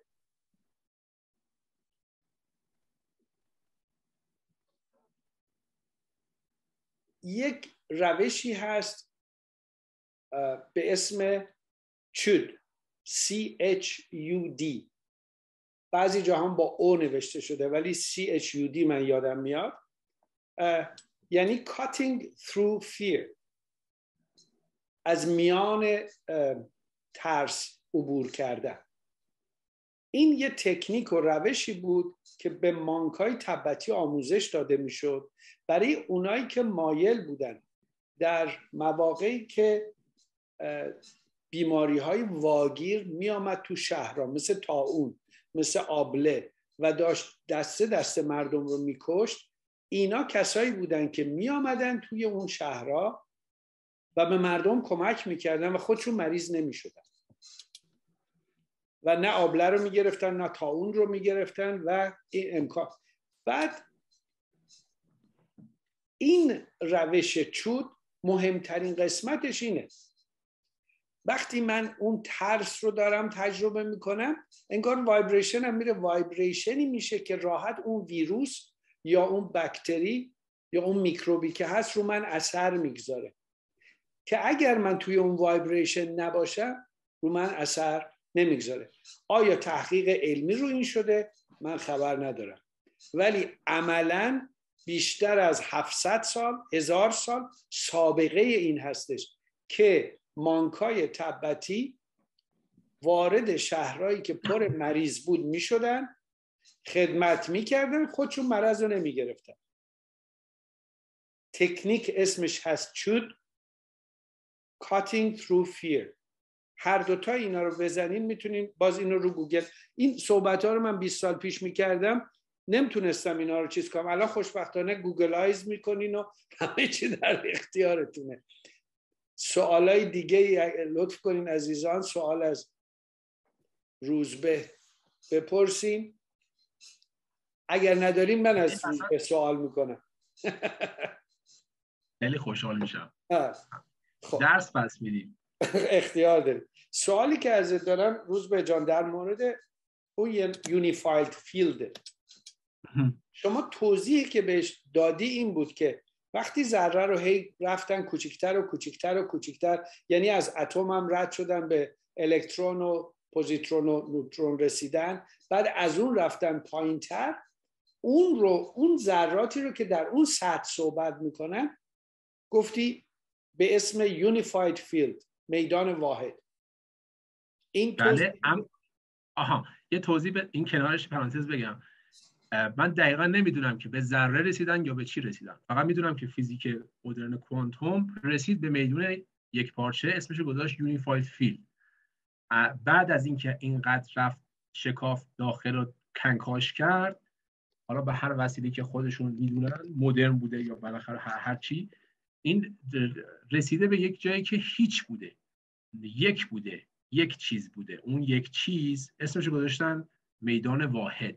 چون توی همون میدان واحد یکی از مفاهیمی رو که الان چندین سال ریسرچرها توی اون مرکز معروفی که تو سوئیس هست دارن این ذرات رو هی می‌برن و هی منفجرش می‌کنن بله. یکی از چیزهایی که هست یکی از ذراتی که دارن روش کار می‌کنن اسمشو گذاشتن God particle آره. یعنی ذره خداوندی یا ذره خدا اون دارن روش کار می‌کنن. عملا رو اینا داره آزمایش انجام میشه. بله. منظور من این بود که آیا این جزء اون unified field ه یا اینو در موردش آگاهی نداره ندارم. اطلاعی ندارم. در, در مورد این جذابیت این unified field میشه گفت که ببینید توی همه بزرگان همه خود شما خود استادی می‌دونید همه اینو اشاره کردن. که برسی به اون فرای خودت ورای خودت. کجاست؟ حافظم میگه تو خود حجاب خودی. از میان برخیز. میگه از میان برخیز به کی برسی؟ به چی برسی؟ به همین unified field برسی. و همون در واقع consciousness آگاهی برسی. به خودت برسی.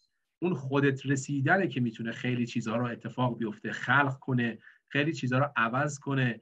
اون مکانیکی بودن اون تکرار مکررات مکانیکی بودن ما به وسیله پیشنویس ها و ها رو عوض کنه کاملا.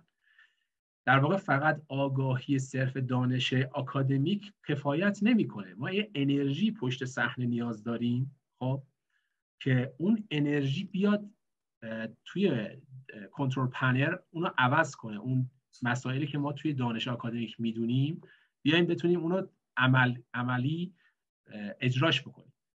عمل اجرا کردنش همیشه سخته دیگه. همه شادی شادتر بودن رو می‌خوان ولی غمش و دردش و اون چاقوی جراحی درد داره. اونشو نمی‌خوان بس همینه.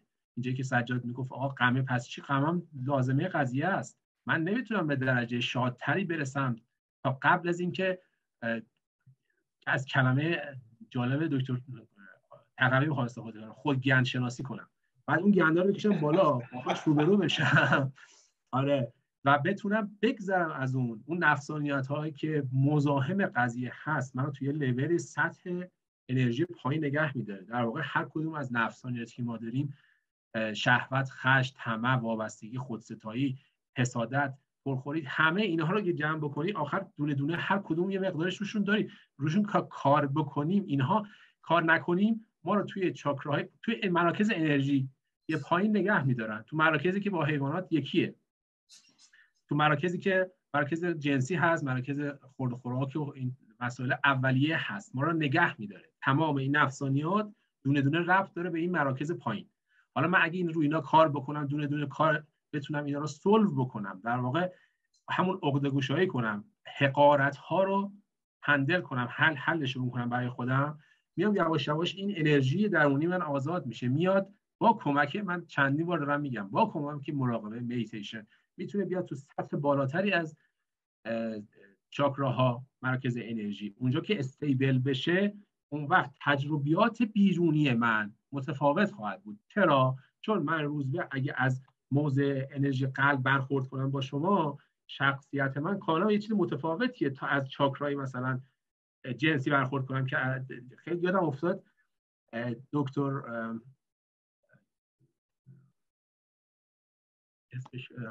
وقتی رئیس جمهور قبلی آمریکا اومد دیباک چوبرا اومد گفتش که ایشون از چاکرای جنسیش فقط حرف می‌زنه. خیلی جذاب بود ما تحلیل کرد تو تلویزیون. خب حالا حساب کن. این آدم این آدم اگه یه رئیس جمهوری بیاد مثلا چه می‌دونم اوباما خب از شاکرای دیگه شاید گلوش حرف می‌زنه. اون آدم چه افکتایی می‌ذاره؟ اون شخصیتی که اون آدم داره. انرژی که تو کدوم مرکز انرژیش داره از کجا عمل می‌کنه تاثیراتی که می‌تونه رو خودش و جامعه و دنیا بذاره کجاست؟ و یه آدمی که از یه چاکرای پایینتر داره برخورد می‌کنه. کاش یک سنجشی بود که آقا چاکرای طرف رو میسنجیدن مرکز انرژی رو میسنجیدن بعد طرف میومد می‌شد یه کاری که بتونه چیزی واسه گفتن داشته باشه. و خیلی اینا تاثیر داره. در واقع ما شخصیتمون دنیای شخصی بیرونمون رو می‌سازه. من اگه شخصیتم تغییر کنه دنیای بیرونیم تغییر می‌کنه. دنیای بیرونی من یک توهمه یک مایاست. همون چیزی که افلاتون میگه شما پشت رو به داخل بار وایسادی از پشت یه سری نورا میاد دنیا رو می‌بینی. به محضی که تغییر کنی تمام اونا تغییر می‌کنه. در لحظه برگرد همه چیز واقعی می‌بینی. اینا هم از استعاره است ولی منظور اینه که اگه من درونی تغییر کنم ارتعاشم تغییر کنم از مراکز انرژی دیگه تغذیه کنم و توشون استیبل بشم توی خیلی از این culture ها گفتن تو shamanism گفتن. اونجا بهش میگن پیوندگاه. توی یوگا بهش میگن چاکرا. این پیوندگاه چاکرا وقتی عوض بشه بیاد تغییر کنه بیاد جای دیگه ای سطح بالاتری ما تجربیات متعالی تری در تمام جنبه های زندگیمون داریم.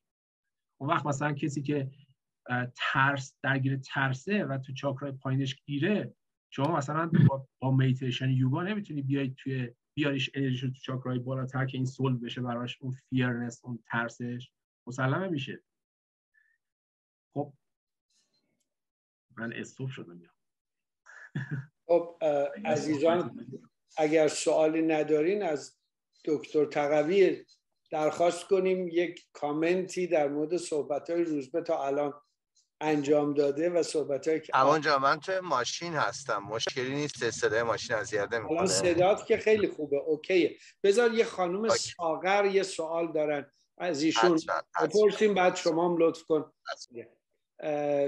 خانم ساغر بفرمایید سوالتون رو آنمیوت کنین خودتون رو سلام به همگی. من از آقای روزبه یه سوالی داشتم راجع به چاکراها.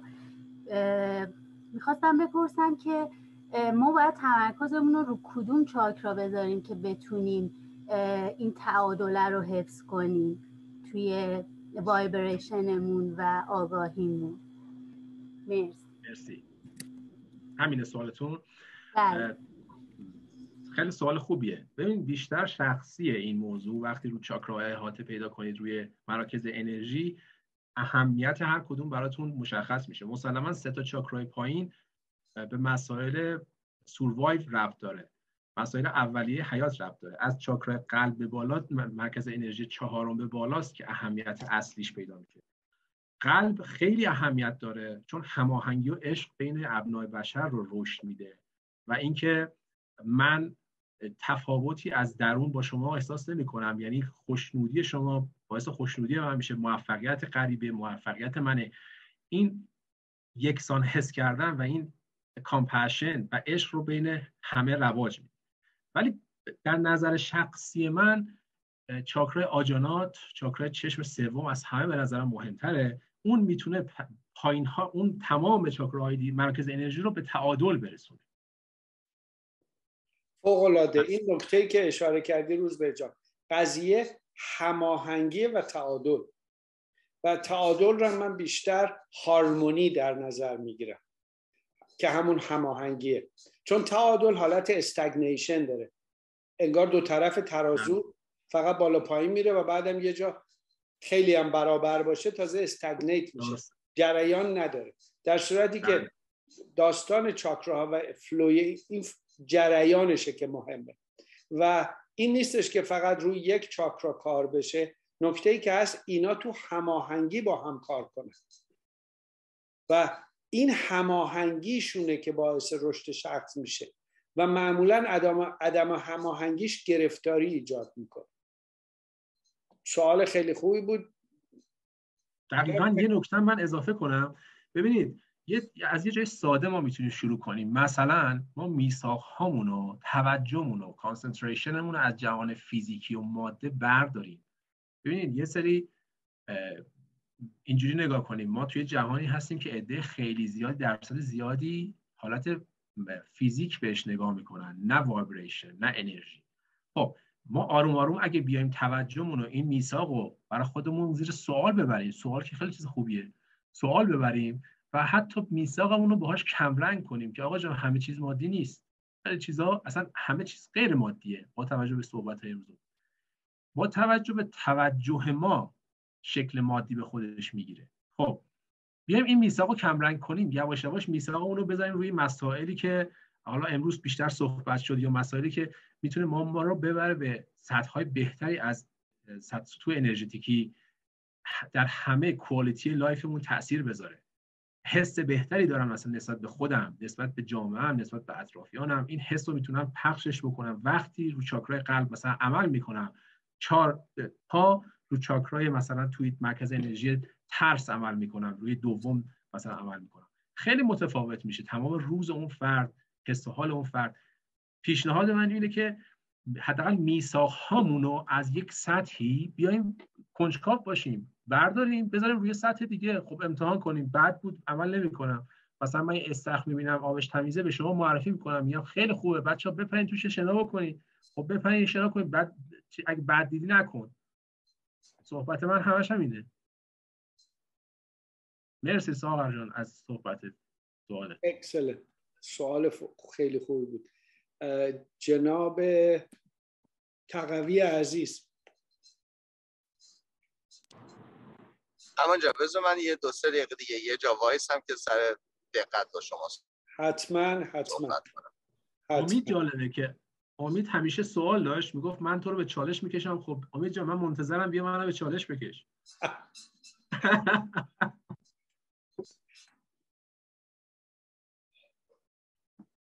خب می‌دونی این برنامه تو رادیو هم پخش میشه. قرار نیست این همه سکوت توش باشه. اوکی. من می‌تونم همین رو ادامه بدم. در واقع بحث چاکراها و دید ما با تمرین اتفاق میافته و این شما همتون این موضوع فکر و احساس رو می‌دونید یک یک سیکل تکرار شونده از اتفاقات گذشته توی ما. یه سری احساسات باورهایی به وجود آورده که این هر روز داره تکرار میشه برای ما تقریبا. صبح که با میشه طرف یاد ناراحتی ها و مشکلاتش میفته یاد مسائل مالیش میفته خیلی خوب. این چی رو برای من به وجود میاره؟ برای فرد اگر هر روز من پاشم دنبال فکر مشکلاتم باشم خب در آینده همون زندگی گذشته منو کپی پیست می‌کنه تو آیندهم هیچ فرقی نخواهد کرد. اما دارم فرای این قضیه. یعنی من اگه هر روز صبح باشم نگران اون مسائلم باشم ترسا و این حرفا همش دارم از یه سطح عمل می‌کنم. و اون توی مگنتیک فیلد توی امضای مغناطیسی که دارم به جهان میفرستم یعنی من همینو می‌خوام. خب بازم برام بفرست مشکل که من همش بهش فکر کنم. بعد چیکار کنم؟ بعد توجه از روی موضوع بردارم بذارم توجه روی چیز دیگه. توجه روی سطوح بالاتر انرژی بالاتر احساسات فراتر بالاتر.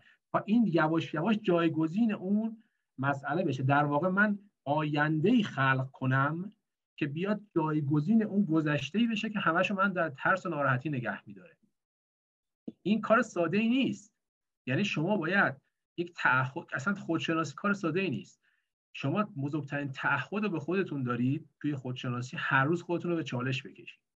با یه ناراحتی با یک سری سختی ها روبرو بشید تا بتونید برید تو سطح بالاتری. و بدن ذهن با شما خواهد جنگید. چرا؟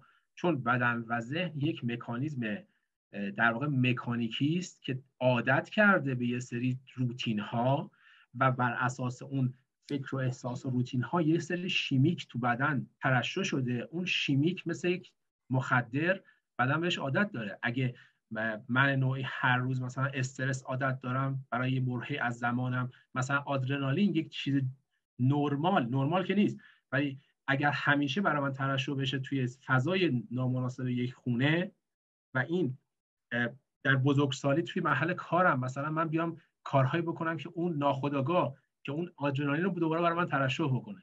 که اون احساس تکرار شونده در واقع آشنا بودن دوباره بخواد اتفاق بیفته. که من چی فقط همون احساس آشنا بودن رو دوباره بخوام کپی پیست ببرم جلو. فقط چون آشناه فقط چون آشناست دلیل بر درست بودنش نیست. ما می‌خوایم اینو تغییر بدیم بریم به سمت سطح های بالاتر. و اینو آگاهانه با چالش کشیدن خودمون باید بتونیم از کامفورت زونمون بیایم بیرون. حرف همیشگی منه.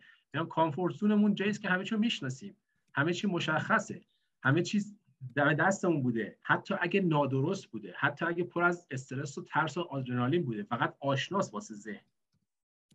من چیکار می‌کنم؟ من نوعی میام خودم به چالش می‌کشم. فراتر از comfort zone م برم. پامو بذارم تو ناشناخته تو همون quantum field در واقع تو ناشناختات کارهایی بکنم روزانه که متفاوت از روز قبلمه. افکاری رو باهاش سر کله بزنم. آدمهایی رو ببینم جاهایی رو برم چالشهایی رو خودم رو بکشم که خیلی متفاوت باشه. تمام اینا باعث میشه نورون های جدیدی توی مغز من شکل بگیره. اتفاقات جدیدی در حال شکل باشه و من به سمت اونها رو به سمت خودم فرا بخونم. امان جان نظر شما رو ببینم. خواهش خواهش می‌کنم.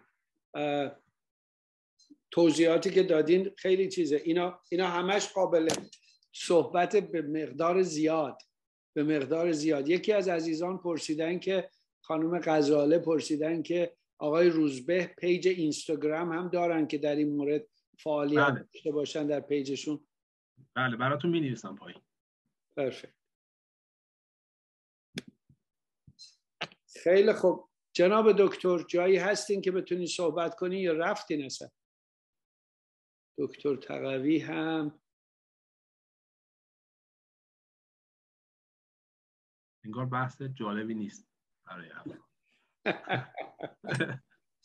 من یه نکته رو بگم تا دکتر یه کامنتی اومد از یکی از بچه ها که من پام درد می‌کنه. دلیلش هم دلیل پزشکی و طبی نیست. درست خوندم؟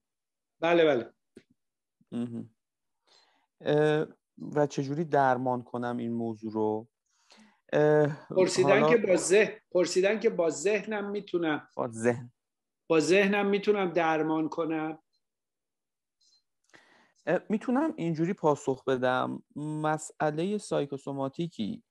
که ریشش ریشه روانیه با همون ریشه روانی هم درست میشه. خب یعنی اگر من یه درد فیزیو داریم ما یه همچون چیزی در علم روانشناسی داریم یه سری دردها توی بدن هست که ریشه اینها روانی. خب یا به قول شما ریشه اینا ذهنیه. و اینا هیچ وقت علم پزشکی و طبی نمی‌تونه اینا رو درمان کنه. فقط چون ریشه شروع این موضوع با ذهن بوده با ذهن هم مگر یه چیزایی اتفاقاتی توی ذهن بیفته که این برطرف بشه؟ که حالا خوشبختانه شما گفتین توی این روی کردی که الان شما دارین انجام میدین مثلا همین دکتری که الان گفتین که با یه تصویرسازی اومده درمان کرده. خب تو این روی کرد حتما شب پژوهش ها و شواهدی وجود داره که اگر بتونین کمک کنین دوستمون رو اما در روی کردهای دیگر ما اینجوری میگیم. یه ترومایی یا یک تعارضی کانفلیکتی در کودکی شکل می‌گیره خب؟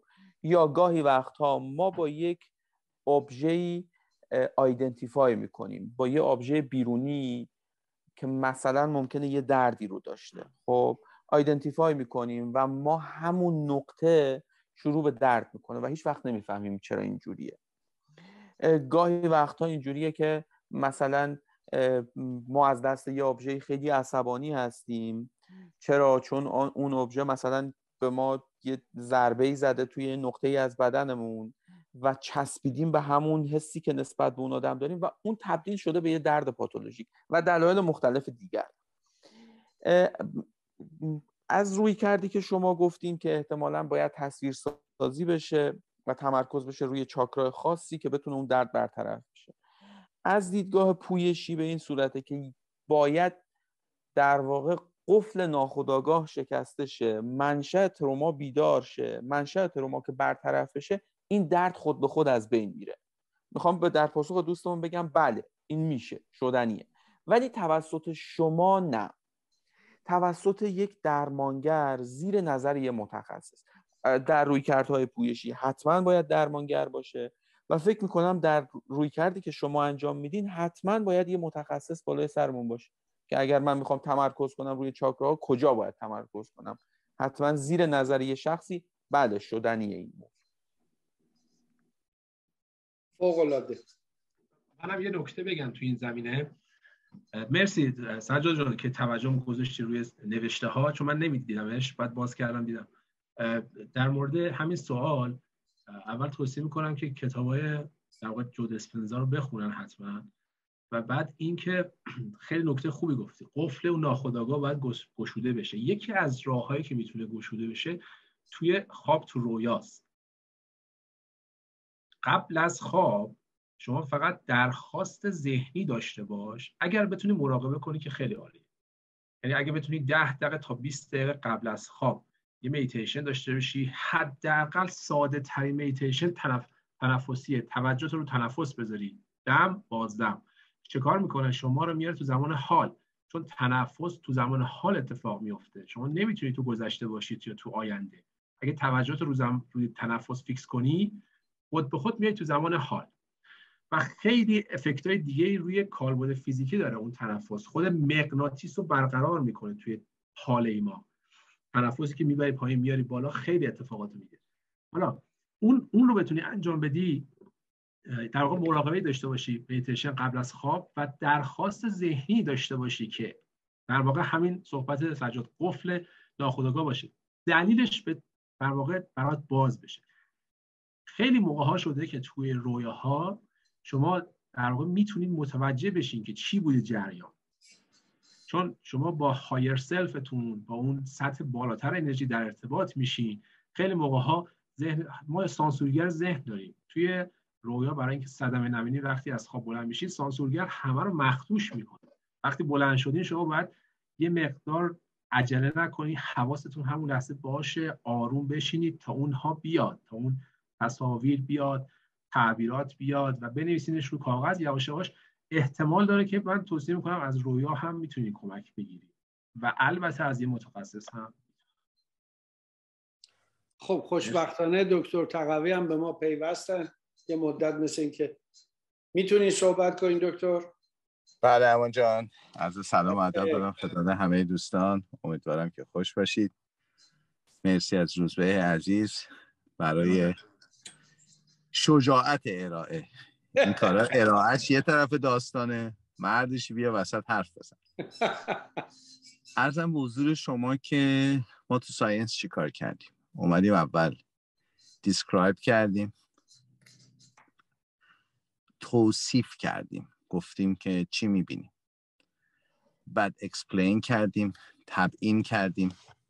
گفتیم این که می‌بینیم احتمالا چه اتفاقی داره میافته که حالا یا correlation به طور علمی یعنی همبستگی رابطه علت و معلولی نداره یا چیه؟ causal ه.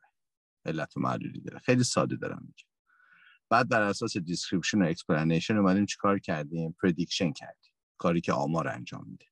آمار توصیفی و آمار استنباطی. استنباط می‌کنیم. از آنچه که می‌بینیم احتمالا چه اتفاقی خواهد افتاد. نمونه گیری و جامعه و و بعد تکنولوژی اومد که وظیفه چهارم که کنترل باشه رو داره انجام این چهار تا کاریه که خیلی ساده در همه کتاب های روش تحقیق صحبت میشه که آقا کار science چیه.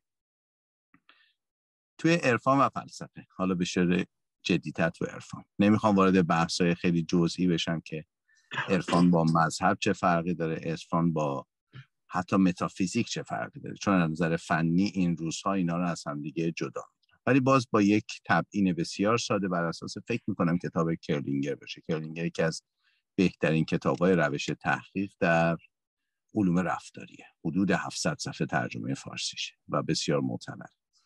بر اساس فکر می‌کنم مطمئن نیستم. اگر اشتباه نکنم بر اساس کتاب کرلینگر آدم ها به سه شکل می‌فهمن. دریافت دارن. پرسپشن دارن. حالا پرسپشن به اون معنی مغزیش معنادهی یک تجربیاتی که قابل تکرار قابل مشاهده و قابل انکار نیست. حتی برای خود فرد. اما تجربهش می‌کنه. روشش رو میگن intuition یا شهود. این روش رو میگن عرفان mysticism. دو ادراک فرد بر اساس تعقل یا rationality با تفکر و تعقل بیشتر می‌رسه. روشش رو میگن تعقل rationality و سبکش رو میگن philosophy فلسفه. و سه دریافت و فهم آنچه که انسان می‌فهمه بر اساس اندازگیری و مشاهده observation و measurement. روشش میشه observation و measurement و این کارو بهش میگن science چه اتفاقی داره میفته؟ science از مقوله experimental ه از مقوله آزمایشه. اندازگیری و مشاهده. انسان و زندگی از مقوله experience تجربه است. یعنی وقتی این دوتا با هم قاطی می‌خواد بشه میشه science. اون تیکه ای از experience ها رو که می‌تونیم experiment بکنیم شده science چرا انقدر براش ارزش قائلیم؟ اولا منتهی به تکنولوژی شد. زندگی ما رو ساده کرد. ما انقدر از انقلاب صنعتی صحبت می‌کنیم یادمون نره انقلاب صنعتی اسمش نه انقلاب علمی. یعنی اول ماشین بخار ساخته شد فهمیدیم چه جالبه. اول توپی که حالا فلاخون بود و تبدیل به توپ شد و سنگا رو دیگه پرت نمی کردیم یعنی انقلاب صنعتی بود نه انقلاب علمی. انقلاب علمی بعد از انقلاب صنعتیه. ما اول به تکنولوژی رسیدیم به اون حد صنعتیش. بعد فهمیدیم چه اتفاقی داره میفته ساخت توپ و ساخت خیلی چیزای دیگه قبل از مثلا قانون ترمودینامیکه بعد قانون اومد گفت اینجا چه اتفاقی داره میفته explain کرد آنچه رو که داشت experience می‌شد. خیلی از مقولاتی که توسط آدم ها داره گزارش میشه به دلیل اینکه تعداد زیاد نیست و در اون 68 خورده درصد وسط قرار نمی‌گیره تو منحنی زنگوله ای bell curve خارج از اینه مثل genius بودن مثل نابغه بودن. اینا چیه؟ اینا خارج از حد وسطیه که ما اینقدر نمونه داشته باشیم تا بتونیم وارد مقوله science بشیم. ولی به این معنی نیست که experience نمیشه. یکی از نگرانی های من اینه که حالا ما اون موقع تعهد داشتیم به ارسطو و مذهب. حالا مثل اینکه تعهدمون به علم داره باعث میشه که از مقوله experience خارج یعنی به آدما بگیم شما بیخود می‌کنین که تجربه می‌کنین شما که نمی‌فهمین چه تجربه می‌کنین. بیا ما بهتون بگیم چه تجربه بکنیم سجاد اینجاست می‌دونه من چی میگم. یکی از انتقاداتی که به بعضی از نظریه مثل فروید هست اینه که به مریض میگیم ببین تو که حالیت نیست چی داری تجربه می‌کنی؟ بیا من طبق مدل فروید بگم تو چی ما explain ش رو می‌کنیم نه experience ش رو نه description مال مریضه. برای همینم روانکاوهای خیلی کلاسیک اصلا کاری انجام نمیدن تقریبا. هدایت می‌کنن اون free association من مریض خودش بعد اون مددجو خودش بعد برسه. یه بحثایی که الان مطرح میشه که من اصرار دارم که از این کلمه بسیار misunderstood law of attraction بیایم بیرون و basic تر law of vibration رو بگیم چون vibration حداقل لغت به نظر می‌رسه علمی تره اینا داره experience میشه. توسط عده زیادی داره experience میشه. سابقه تاریخیش هم خیلی زیاده. اون روز تو یه جای خوندم که اگه نیوتون بعد از اینی که از خودش سوال کرد چرا سیب افتاد و قانون جاذبه رو پیدا کرد سوال دوم کرد که چرا سیب تو زمین نرفت؟ اون وقت قانون الکترومغناطیس رو پیدا می‌کرد. حالا اون متن اینجوری. منظور حالا مهم نیست که چه قانونی. گفت اونجا گفت الکترومغناطیس. من عالم این داستان نیستم که نظر بدم. ولی سوال سوال قشنگیه. که آقا اگه دومی رو می‌کرد ما به خب مرسی که از درخت افتاد رو زمین. چرا توی زمین نرفت؟ خیلی از مقولات حالا از دکتر دیسپنزا و بقیه داره صحبت میشه. فکر نکنیم که این باد کردن علمی ما باعث میشه که مخصوصا تو روانشناسی چون الان میگم نکتهش چیه. فکر نکنیم که ما ته خطیم از ابن سینای بزرگ بگیر تا کارل پوپر. دیگه وقتی اسم پوپر رو من تو دانشگاه می بردم دانشگاه خیلی نمیشه.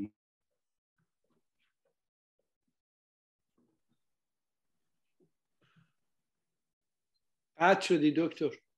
ببین کی بوده که استاد لیاقت گرفته گفته چون تو شاید نشستی وقتی اسم پوپر میاد؟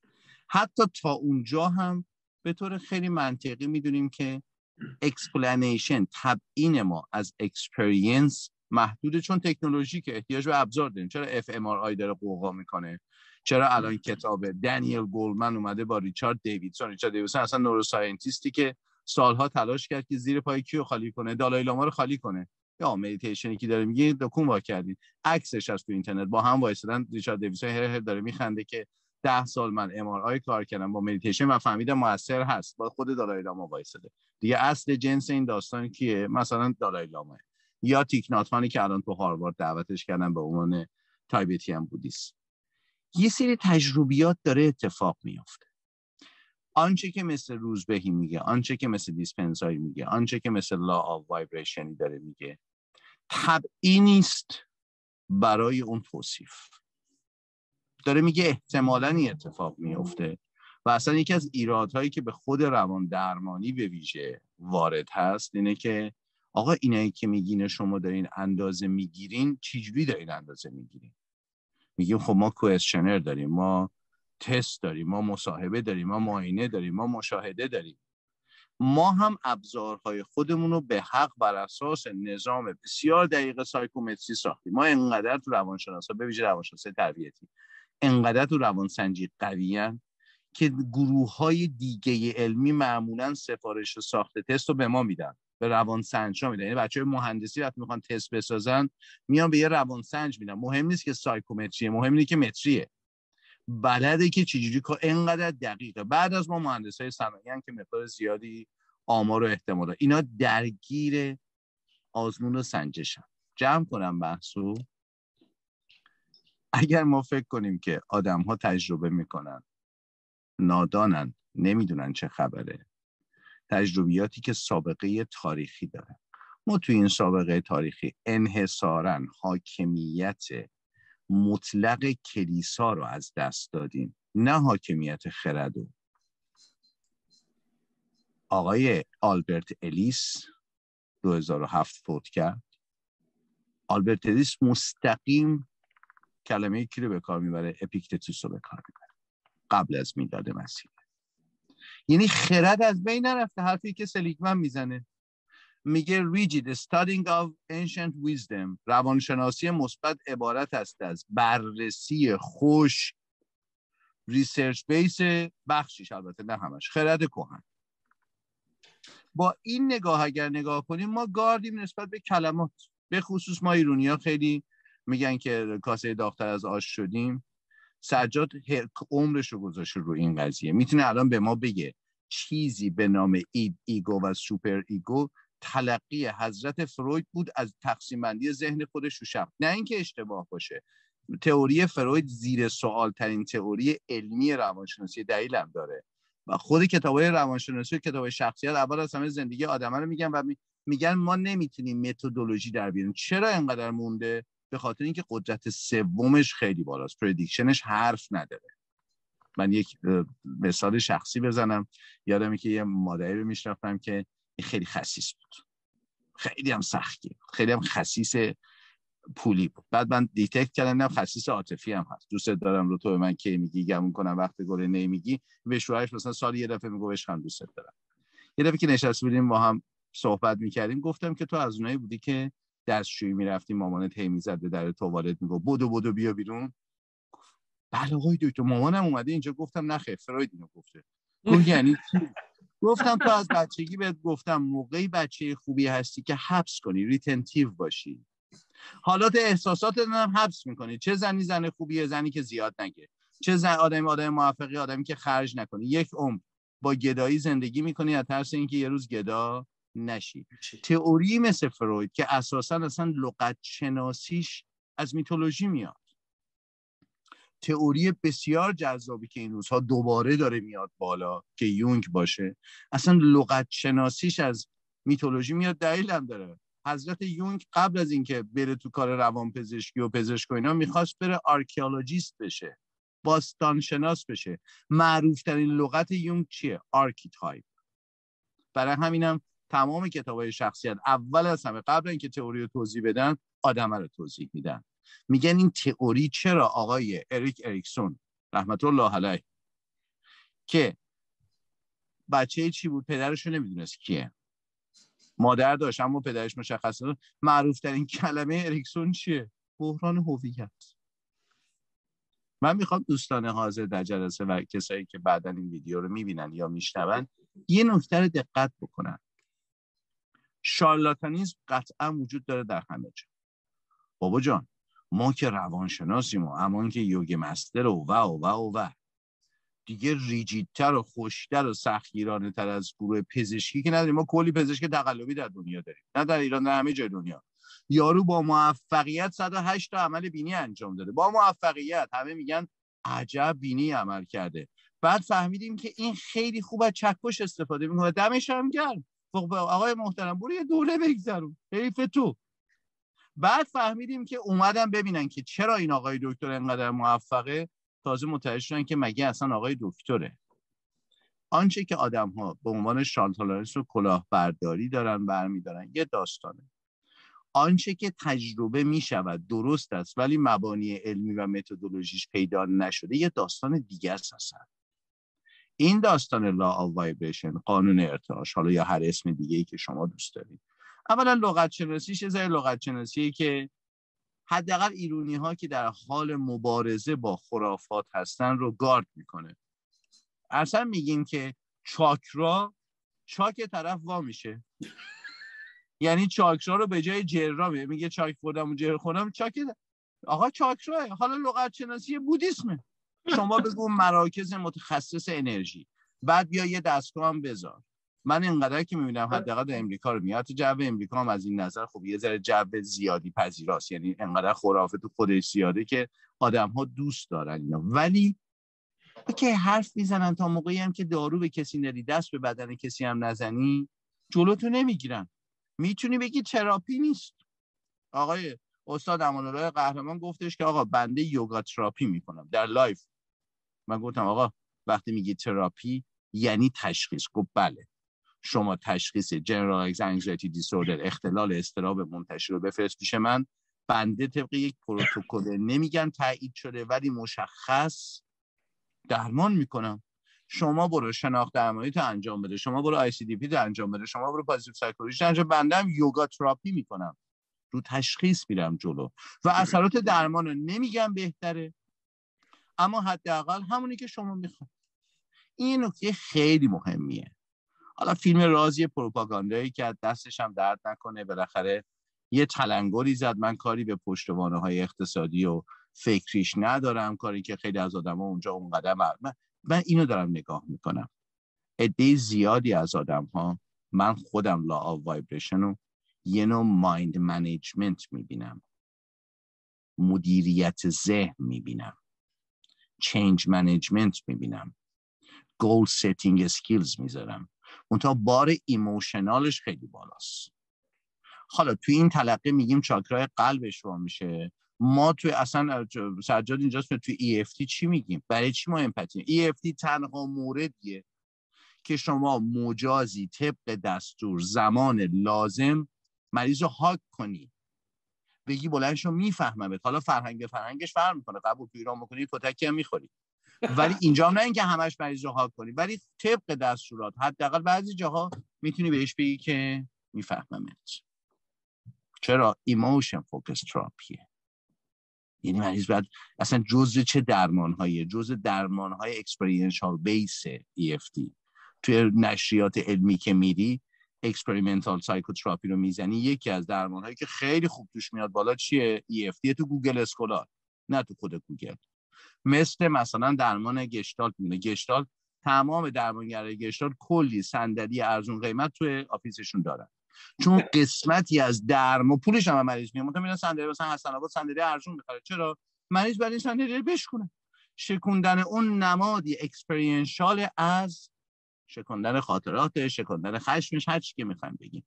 این نکته بود که من فکر می‌کنم چون خیلی جدیدن تو Clubhouse همین بحث مطرح میشه که متاسفانه با حتاکی بیشتر برخورد میشه بیشتر با تحقیر برخورد میشه بیشتر با یقگیری هایی برخورد میشه که آدم اندکی چلنجری مثل منو به این راه میندازه که مجبور شم خود نمایی کنم و به کسی که سوال می‌کنه بگم فقط شما فرق بین آنتولوژی اپیستمولوژی اکسیولوژی و متدولوژی رو بگو من ادامه بدم.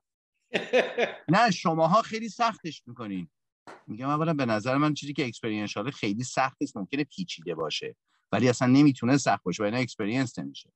دو قربون شما خدافس اینی که ما بخوایم حمله بکنیم یه داستانه. اینی که ندونیم یه داستانیه علمی که قابل تکرار.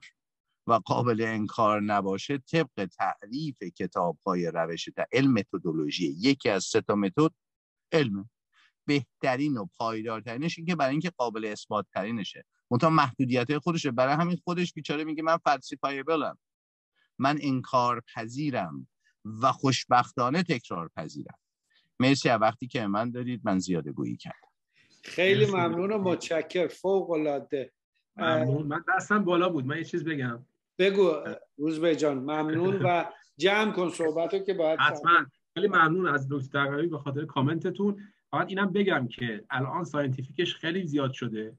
حالا من خیلی جریان نیستم. فقط چیزی که از سمینارهای دکتر جو دیسپنزا می‌بینم scientific field هایی که داره و اون تحقیقاتی که می‌کنه تو تمام سمیناراش داره دونه دونه اون measurement رو انجام میده افراد رو حتی blood test می‌کنه و فرکانس مغزشون رو می‌گیره و بعد از مراقبه بعد از سمینارها باز هم تکرار می‌کنه و همه اینها رو داره کنار هم می‌ذاره که دقیقا می‌گفت ما قبلا یک نفر دو نفر چند نفر داشتیم الان جمعی داریم به چند هزار نفر می‌رسیم و ده سال داره این scientific رو جمع می‌کنه. خب کمه هنوز اونقدر به گوش همین نرسیده ولی هست.